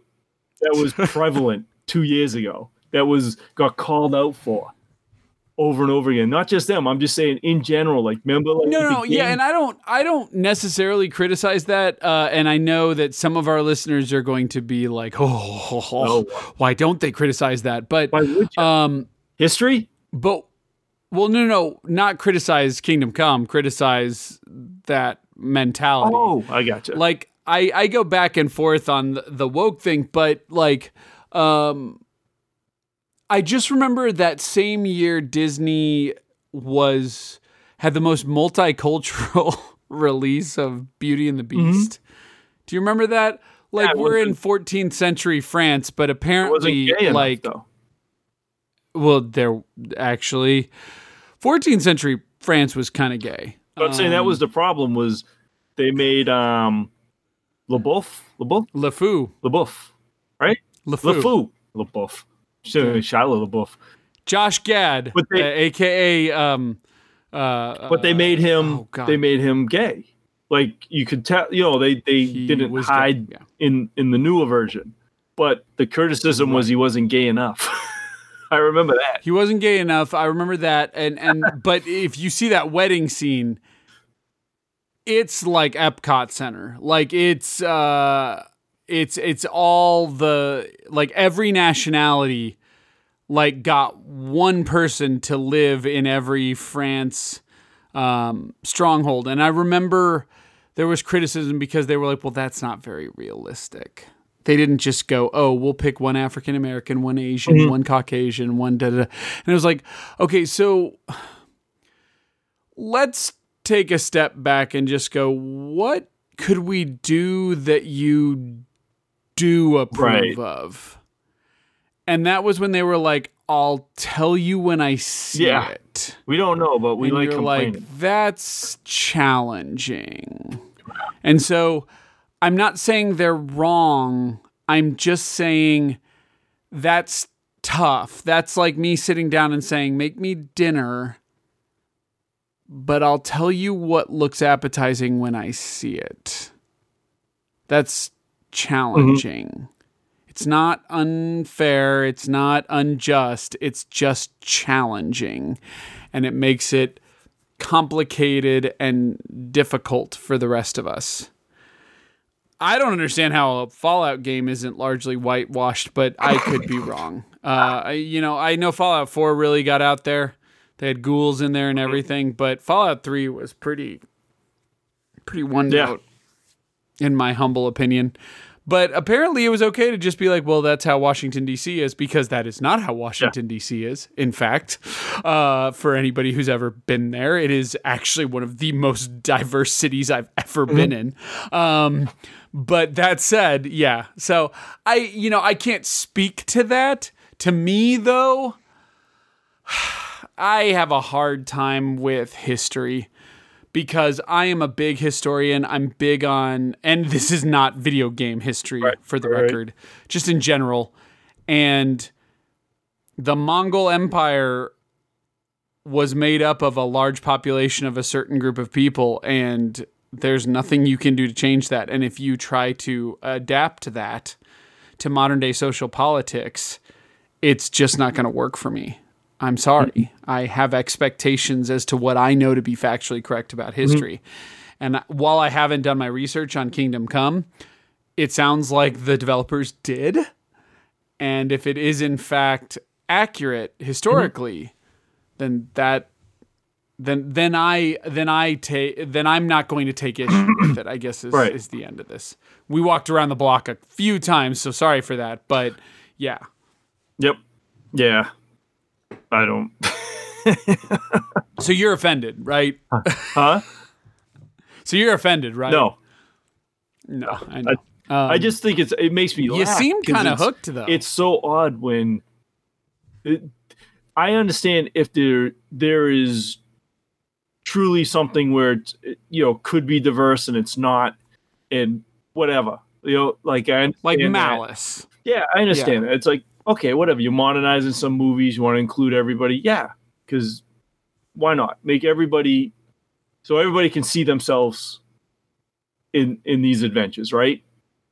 I suppose that was always, but I always took issue with the Beauty and the Beast thing for that reason. But- yeah, If- I see what you're saying. if you're making a histor something that's historically accurate and people are like i don't like that there's not people of color in that it's like what do you do with that it's like uh What's with all the white Scotsmen in not Braveheart? not make those historical things is that the solution that would make people happy just don't Well, that's always been the the again. That's always been the challenge I have, and I I don't know if there's we're making much progress, but that's always been the challenge I've had with that argument is when you go, all right, so paint me a picture. What are you expecting? Mhm. I never really hear. Well, you do from time to time. Often, I don't hear a concrete answer. And so if you can't tell me what you're looking for, you make it hard because you want all the effort to be put in up front only to have you rejected after the fact. Hmm. Right? Like like you're like, well, you know, it's like, is this woke? Uh, uh, he- I'll use your terms for you. Is this woke enough for Yeah. you? And they're like, do you think it's woke enough Mm-hmm. for us? If you do, then submit it and we'll tell you why it's not. well But if you don't, Yeah. then go back and figure out what Right. we may want and make it happen.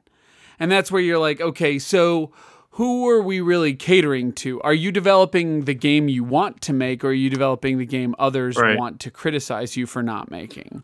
yeah it's weird though And that's the challenge. I just it's just strange to me like this game Kingdom Come Deliverance the setting right uh-huh. it's like where it's set the time period set like as a gamer to play this game and my first thought are there's no people of color in this this is the weirdest thought ever like that's the weirdest Right. complaint to pop into your head when you play but like you said yeah playing fallout if there's zero diversity you'd be like that's odd playing Fa- a far Right. cry game in uh, india with no indian people that's weird but this This is but suspect.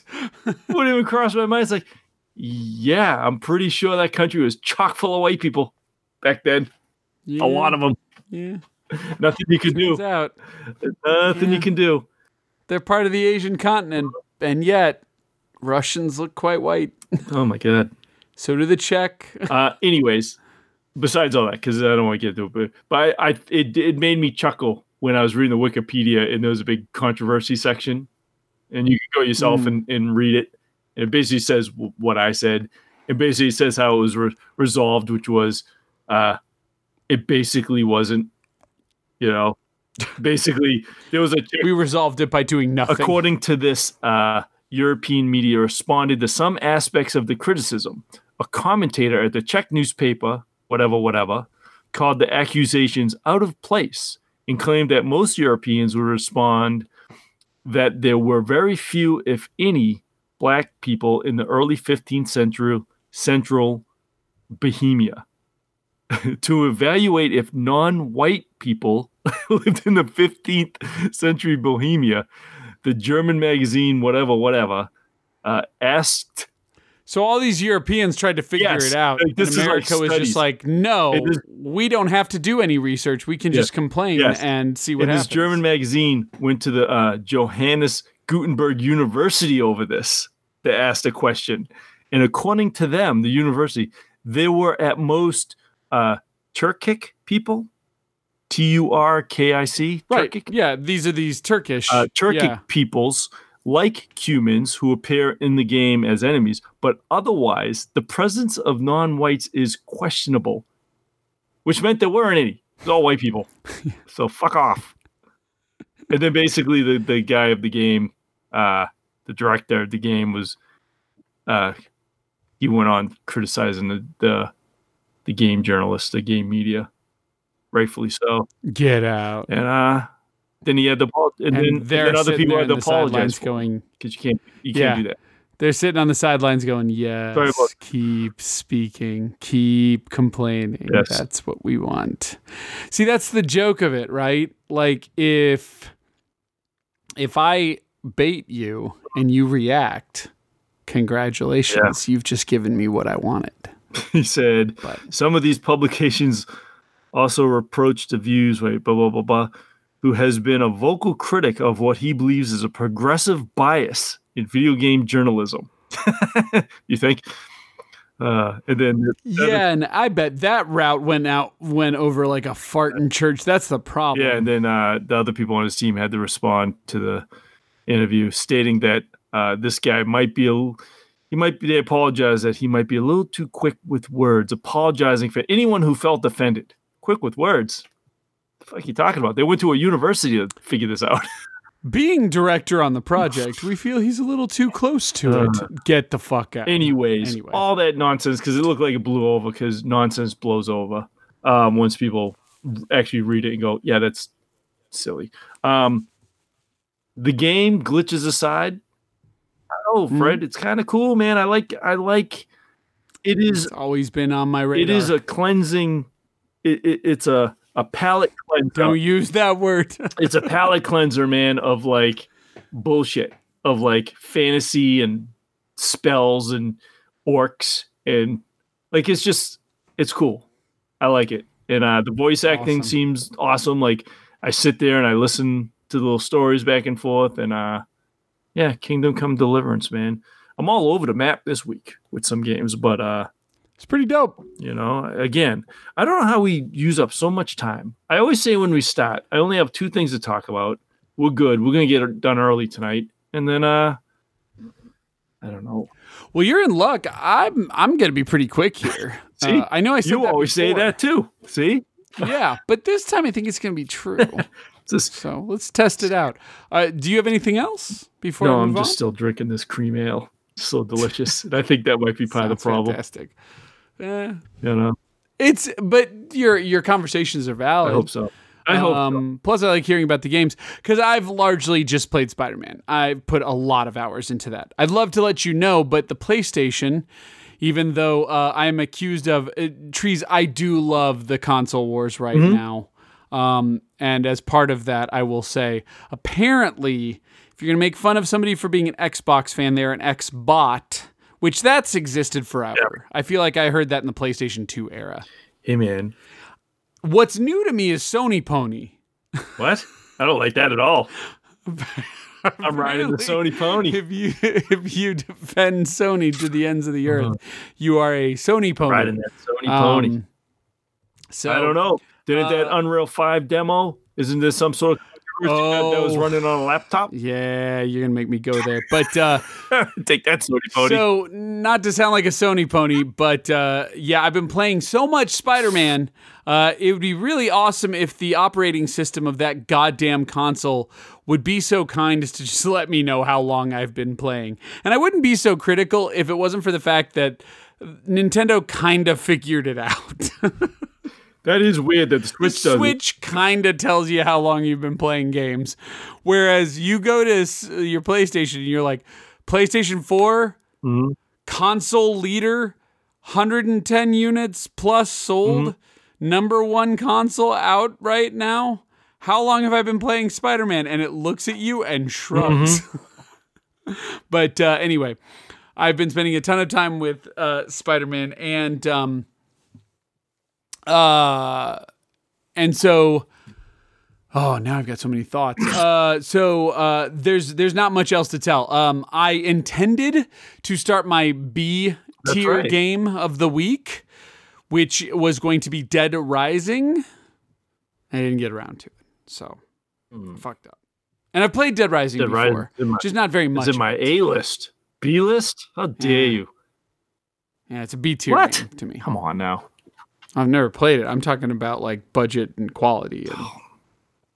Anyway, apparently I can go down to the garage and run over fifty three thousand. You never played that? Mega Buster. I have played Okay. it. Um, I played it for a short period of time, and I was told uh, because I got so frustrated the first time I hit a lunatic or a madman or whatever those things are called. Somebody said, "Go down to the basement and drive around and kill zombies," and I did that for three hours. No. And right when I got to 52,800 zombies or something, I still remember it to this day. That Game froze. that psycho the psychopaths are great. the psychopaths. They're yeah. great. I couldn't get past them. So a lot has happened since that game first came out. Fred. So I'm going to go back and try it later. Because in true Um, Capcom craziness fashion, stuff just Mm-hmm. keeps getting laid onto that, and it becomes way more than zombies in them all. And that's why I want to play, Play it. Um, so I'm going to jump into Mm-hmm. that. I own it like 16 different ways. I'm going to play it on the PlayStation 4, I think. Uh, but um, I am also going through the retro circuit. I'm just picking one game per console and playing it. My game that was up was Bonk's Adventure on the TurboGrafx 16. Believe it or not, big TurboGrafx PC Engine player I am. Hudson made a caveman game that wasn't Adventure mm-hmm. Island called Bonk's Adventure. And it was apparently, everybody thinks it was the TurboGrafx mascot. It might have become that, but initially Keith Courage was the TurboGrafx mascot, not Yeah, Bonk. Bonk's better. So I was like, well, with all this Bonk stuff going on, like, let me play it, right? Like, what's the deal? Why haven't I played Bonk? I got my three in one disk which has uh, Lords of Thunder, Bonk 1 and 2, the CD versions with the CD soundtracks. And I hate fucking Bonk. Bonk is a shit Yeah, they're not- game. It is a shit game. I didn't know what you were going to say there, but they're not that great. He bonks stuff with his head. He, um, I've never played Bonk 2, which I was told Bonk 2, Bonk's Revenge. I should go give it a go. he turn big But in one of those bonks where he's big bonk? He can in Bonk 2, I think, not in Bonk 1. So nothing makes sense in this game, okay? So first of all, if you jump on an enemy, you get hurt. But if you jump on an enemy and launch your head forward, you don't yeah, it's get called hurt. bonk. He has a big head, Well, okay, hold on, hold on. I can get down with that big skull. But then he's got a shit hitbox. Yeah. So sometimes you hit an enemy, but you hit them at just the right angle where you take damage instead of hurting Hmm. them. That's not okay. It's also floaty, which is really weird, and I don't like. For his, heavy like- head should pull him down. not only that, but like 8-bit Hudson games. Come on, those were Here's, a, tight qu- as here's shit. a question: Okay, What is he supposed to be? Is he supposed to be a, a baby, a kid, or is it like that Dragon Ball thing where he's an adult but he looks like a kid? What is he supposed to be? I always thought he was a baby. I always thought he was an adult. See, I always thought he was a baby. Because does he have like a Well, there you does he have So like the sort of it. diaper sort of like caveman thing? on? He's got the look. He's got the look. Okay. I just thought he was a He's baby got the look for some reason. And then you're collecting shit that doesn't make any sense to me. Like you collect these smiley faces. I don't know what they mean. They never become relevant. Hmm. And then every now and again you eat meat and you become like angry bonk. Right. But you don't gain anything from it. He doesn't change his gameplay at Hmm. all. So it didn't make much sense to me. And I got to the first boss and I beat the first boss, but frustratingly. And then I got to the beginning of level two and I died and I continued. And then I got near the end of level two and I died and I had to start over level two again. And I said, you know, fuck this. I hate this game. Hmm. I hate that game. Like, and I don't mean like I can tear it down. I ju- it's just not my speed. It's not for me. and then I booted up Hudson's Adventure Island, which is aka Wonder Boy, and remind, reminded myself that I love Hudson's Adventure Island, and it, I still got it, and I still love it, and Bonk's not for me. So the advice I've been given is try Bonk's two, Bonk two, Bonk's Revenge, which maybe I'll do. Yeah, but, But- you know, life's short, Fred. So don't let's not Yeah, wasn't a good. try to waste your time time with Bonk if he's not doing So- it for you. Next up, I got the uh, um, yes. So I'm going to be moving on. Uh, I think I'm going to go back to the Master System Okay. And play that Wonder Boy 3: The Dragon's Trap. I've been meaning to. It's a really good game. I may as well just do it because there aren't many great Master System games, at least as I assess it, and that's one I know. So I should go try it. Um, got my Menacer, got my Menacer uh, sensor, and got my Master System phaser. Phaser works great, even though it has a weird rattle. You know, when you shake it, it's got the rattle, Mhm. but it works fine. Uh, my daughter played the most basic ass uh, light gun shooter ever and was fascinated by it. it's called Shooting Gallery, and it's literally just Yep. like little targets, and you shoot things How's it work? and she on the master system and she played it for like an hour just shooting shit in a shooting gallery it blew her mind Magical still. so there's that uh, the menacer in classic sega fashion needs six AAA batteries and trees i'm starting to question whether or not i need to use uh, i need to play this at all You have to. I'll get the batteries and make sure it works. If I didn't, I'm out. What I think twenty four dollars, Yeah. which is way cheaper than most Menacer stuff. And I do have a Menacer now, so there's that. But uh, I'll look into it. So I got my Fenrir, which is uh, not vulgar. It's the uh, the optical drive emulator for the Saturn. That's right. So I think I talked about it real quick. Uh, so Fenrir is supposed to be really easy. The video is 53 seconds to install it. So I knew what I had to do. Um, so fun fact, I think I talked about it before. The Saturn version that I've got, uh, many of the early Saturns in America and Japan, the power supply is actually attached to the lid, whereas in all other versions, the power supply is attached to the motherboard. And so when you lift the lid, the power supply stays in place. The reason that matters is for what happened to me. So I struggled to install the Fenrir. Uh, the story does end with me successfully doing it, and it works great. So I'm pleased there. For $100, I managed to turn my Saturn into something that will never die and will always play games. Yay.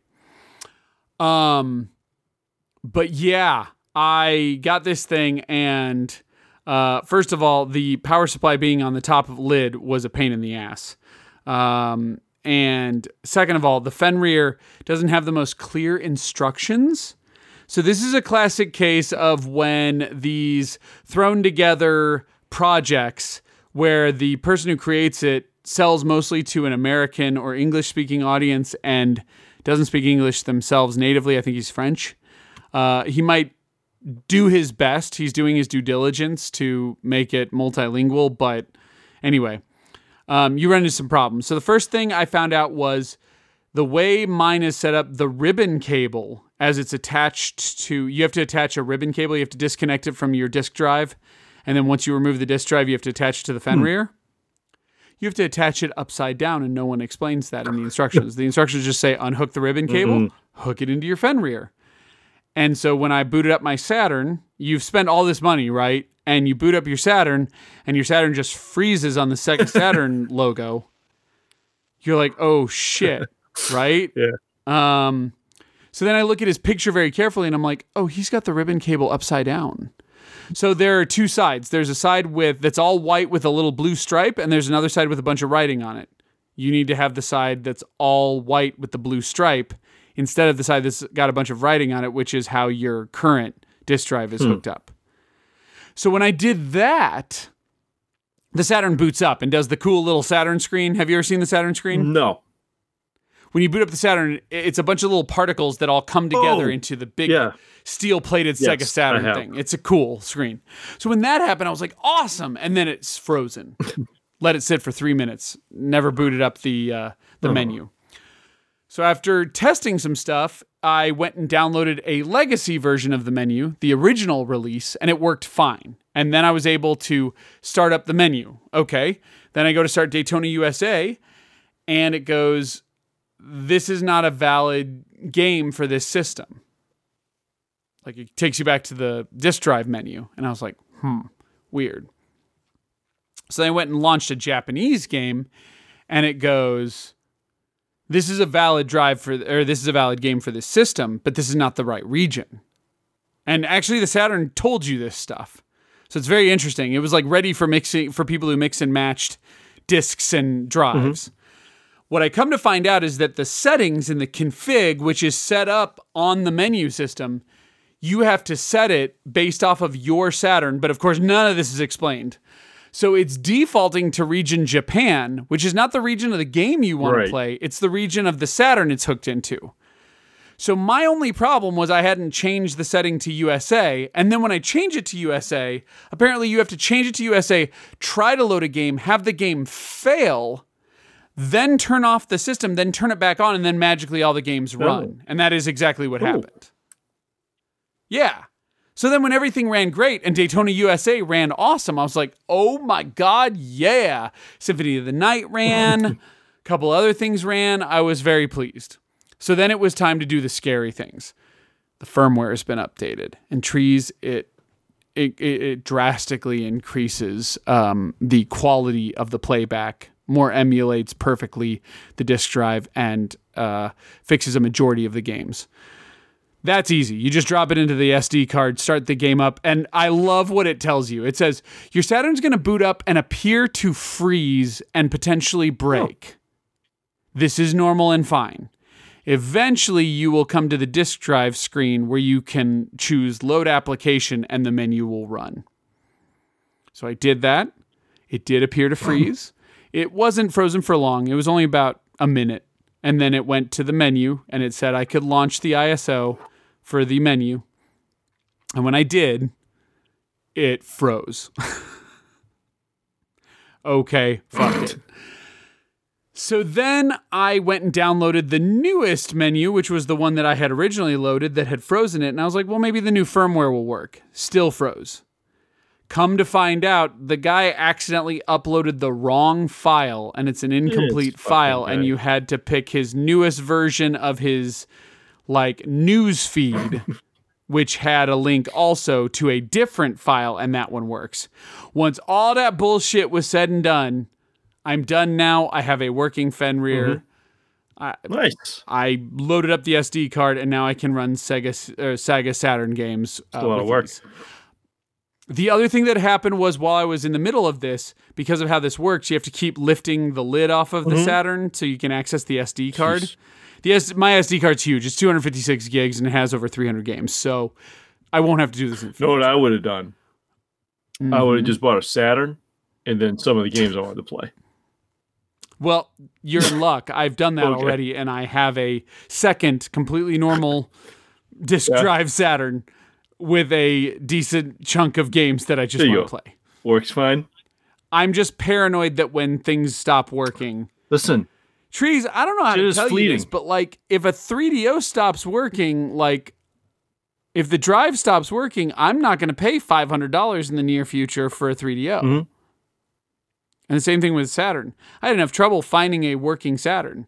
Now that that Fenrir can be literally removed and put into any Saturn where the disk drive is broken, now I've got a very versatile piece. That's the best part about these parts. Keep, is as the systems die, you just keep listen, buying new ones, and you don't have to care if the disk drive keep works. Shelling out any amount to have my Sega CD to the end of my days. I got fucked so hard on so many Sega CDs. Trees, I own three Sega CDs. No, I. You, that's why. you and me the opposite. I I have yeah. the luck. I always get the first time luck with the deals somehow. Dog. So I get good deals, but they don't work, and that's probably. but I guess that means they're not a, they're good, not deal, a good, deal, But anyway, uh, so so I got that all awesome. up and running. Um, but uh, but oh, so what you what I didn't mention was one time I was removing the uh, the the lid, and my hands might have been a little sweaty. I don't naturally have sweaty hands, But you know, when you're getting really nervous and you're like, "Holy shit! Like, am I out all this money? Does this thing, does this thing not work, or did I just not install it properly?" And spoilers, the answer is usually you didn't install it properly or do something properly. But then you go back and look in hindsight, and you're like, "Well, this motherfucker didn't explain shit either," and they make it look so easy.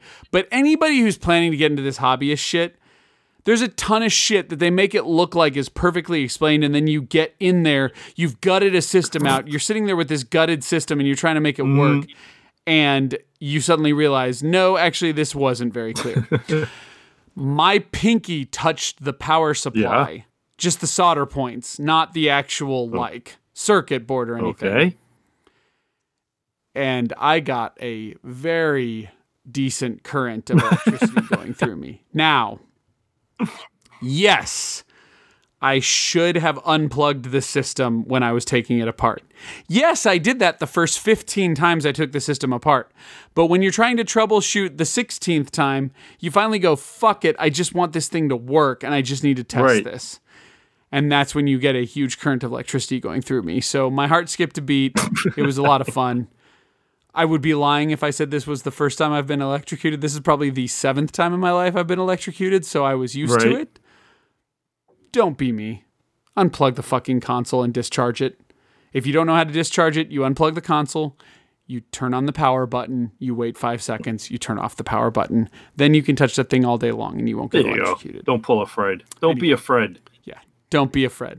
Um, so that's done, uh, and and I think that's done. Done. Like I'm done with all the ODEs. Even if they make one for the Philips CDI, fuck it. I'm not gonna play the CDI that Yeah. much.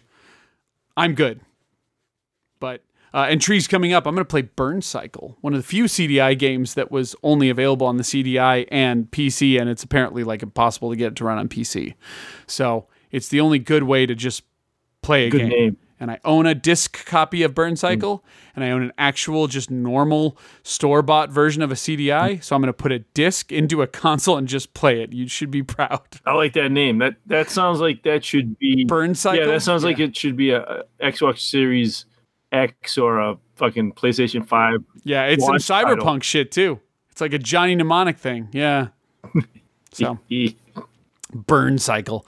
Anyway, uh, so yeah. So that's about what's going on. And then the the very last thing I will say, there's not a real story here. My daughter and I played through Streets of Rage mm-hmm. one. She was Blaze, I was Axel. She fucking loved it. She specifically loved the fact that you could press. We played the Xbox version, but it was the Sega Vintage Collection, so it was closest thing to a Genesis version, right? She loves big chunky pixels. She loves that shit. She doesn't like smoothing. She doesn't like scan lines. She just wants big fucking chunky pixels just the way they presented them to us. Scan lines were a side effect. If they could get rid of them, they would have. But uh, um, so she loved playing Streets of Rage 1, and she particularly liked that you could make a police car show up out of the blue and have him drop a rocket launcher on a bunch of bad Yeah. guys. This then led to her and I playing through Streets of Rage 4, and she thoroughly enjoyed that as well. Our next game will be we are going to play Dungeons and Dragons uh, Mystara, those arcade games that got released on 360 and PS3. We're going to play through the Chronicles of Mystara uh, next. So I am thoroughly enjoying playing belt scrolling beat 'em ups with my That's daughter, awesome, man. and it's been it's been a really good time. I got to say. So. We're also playing Minecraft on the side, but you know I don't want to belabor Yeah. the point. Kid, I'd like to give a shout out before I forget Um, Absolutely. to our boy Los and the Yeah. people over at the uh, Future Monkey Discord. Still going. Uh huh. Annie, Dana's in there now. Seen Dana the other day. No shit. Um, okay. and they resurrected Animal Crossing Sundays from the old Ah. easy mode forums. I do recall those. Pardon That's my fine. own. So um yeah, so uh Sunday uh I couldn't partake. I did open my town, but I had it's funny because I wrote in the Mhm. Discord, I said, uh, I'm leaving my gates open, but I have to go do yard work. And I said real yard work, not Animal Crossing yard work. Like I actually have to go do manual Right. labor outside. So I did leave my Lazy town open, so I couldn't keep an eye eye on it. But I, I Los did come into my town at some point Nice. and he sent me a gift the other day. That was very nice. Um, so yeah, I just want to give a shout out that uh, Their their, their, their Discord is uh, still hopping. Their uh, Future Monkeys Discord is still a pretty busy place. And uh, yeah, Animal Crossing Sundays. So Sweet. yeah, it was fun. Well, yeah. So anyway, but yeah, we'll jump into uh, you know we'll we'll I guess we'll leave it there. But yes, there are games being uh, shown off and talked about, and uh, and there was the Unreal demo and the Ghost of Tsushima stuff. I think it's a little late for us to do it now, especially because I'm getting tired. But if you want to readdress it next time, we can. But uh, things are starting to happen and come out, so you know it's a good time to be a gamer. But I think we should bid ourselves adieu. Sounds good. Alrighty, sir. Well, we're at gaminghistory101.com, and there is a link there for our Discord, which uh, um, somebody recently said that is where you're getting most of your listener feedback, and they are right. And I'm sorry for not having acknowledged that more in the past. So, um, uh, it's true. We have uh, tons of fun conversations over there. So, um, so yeah. So we will keep this going, and uh, I think until next week, I think this is it. Happy gaming. Later. Eu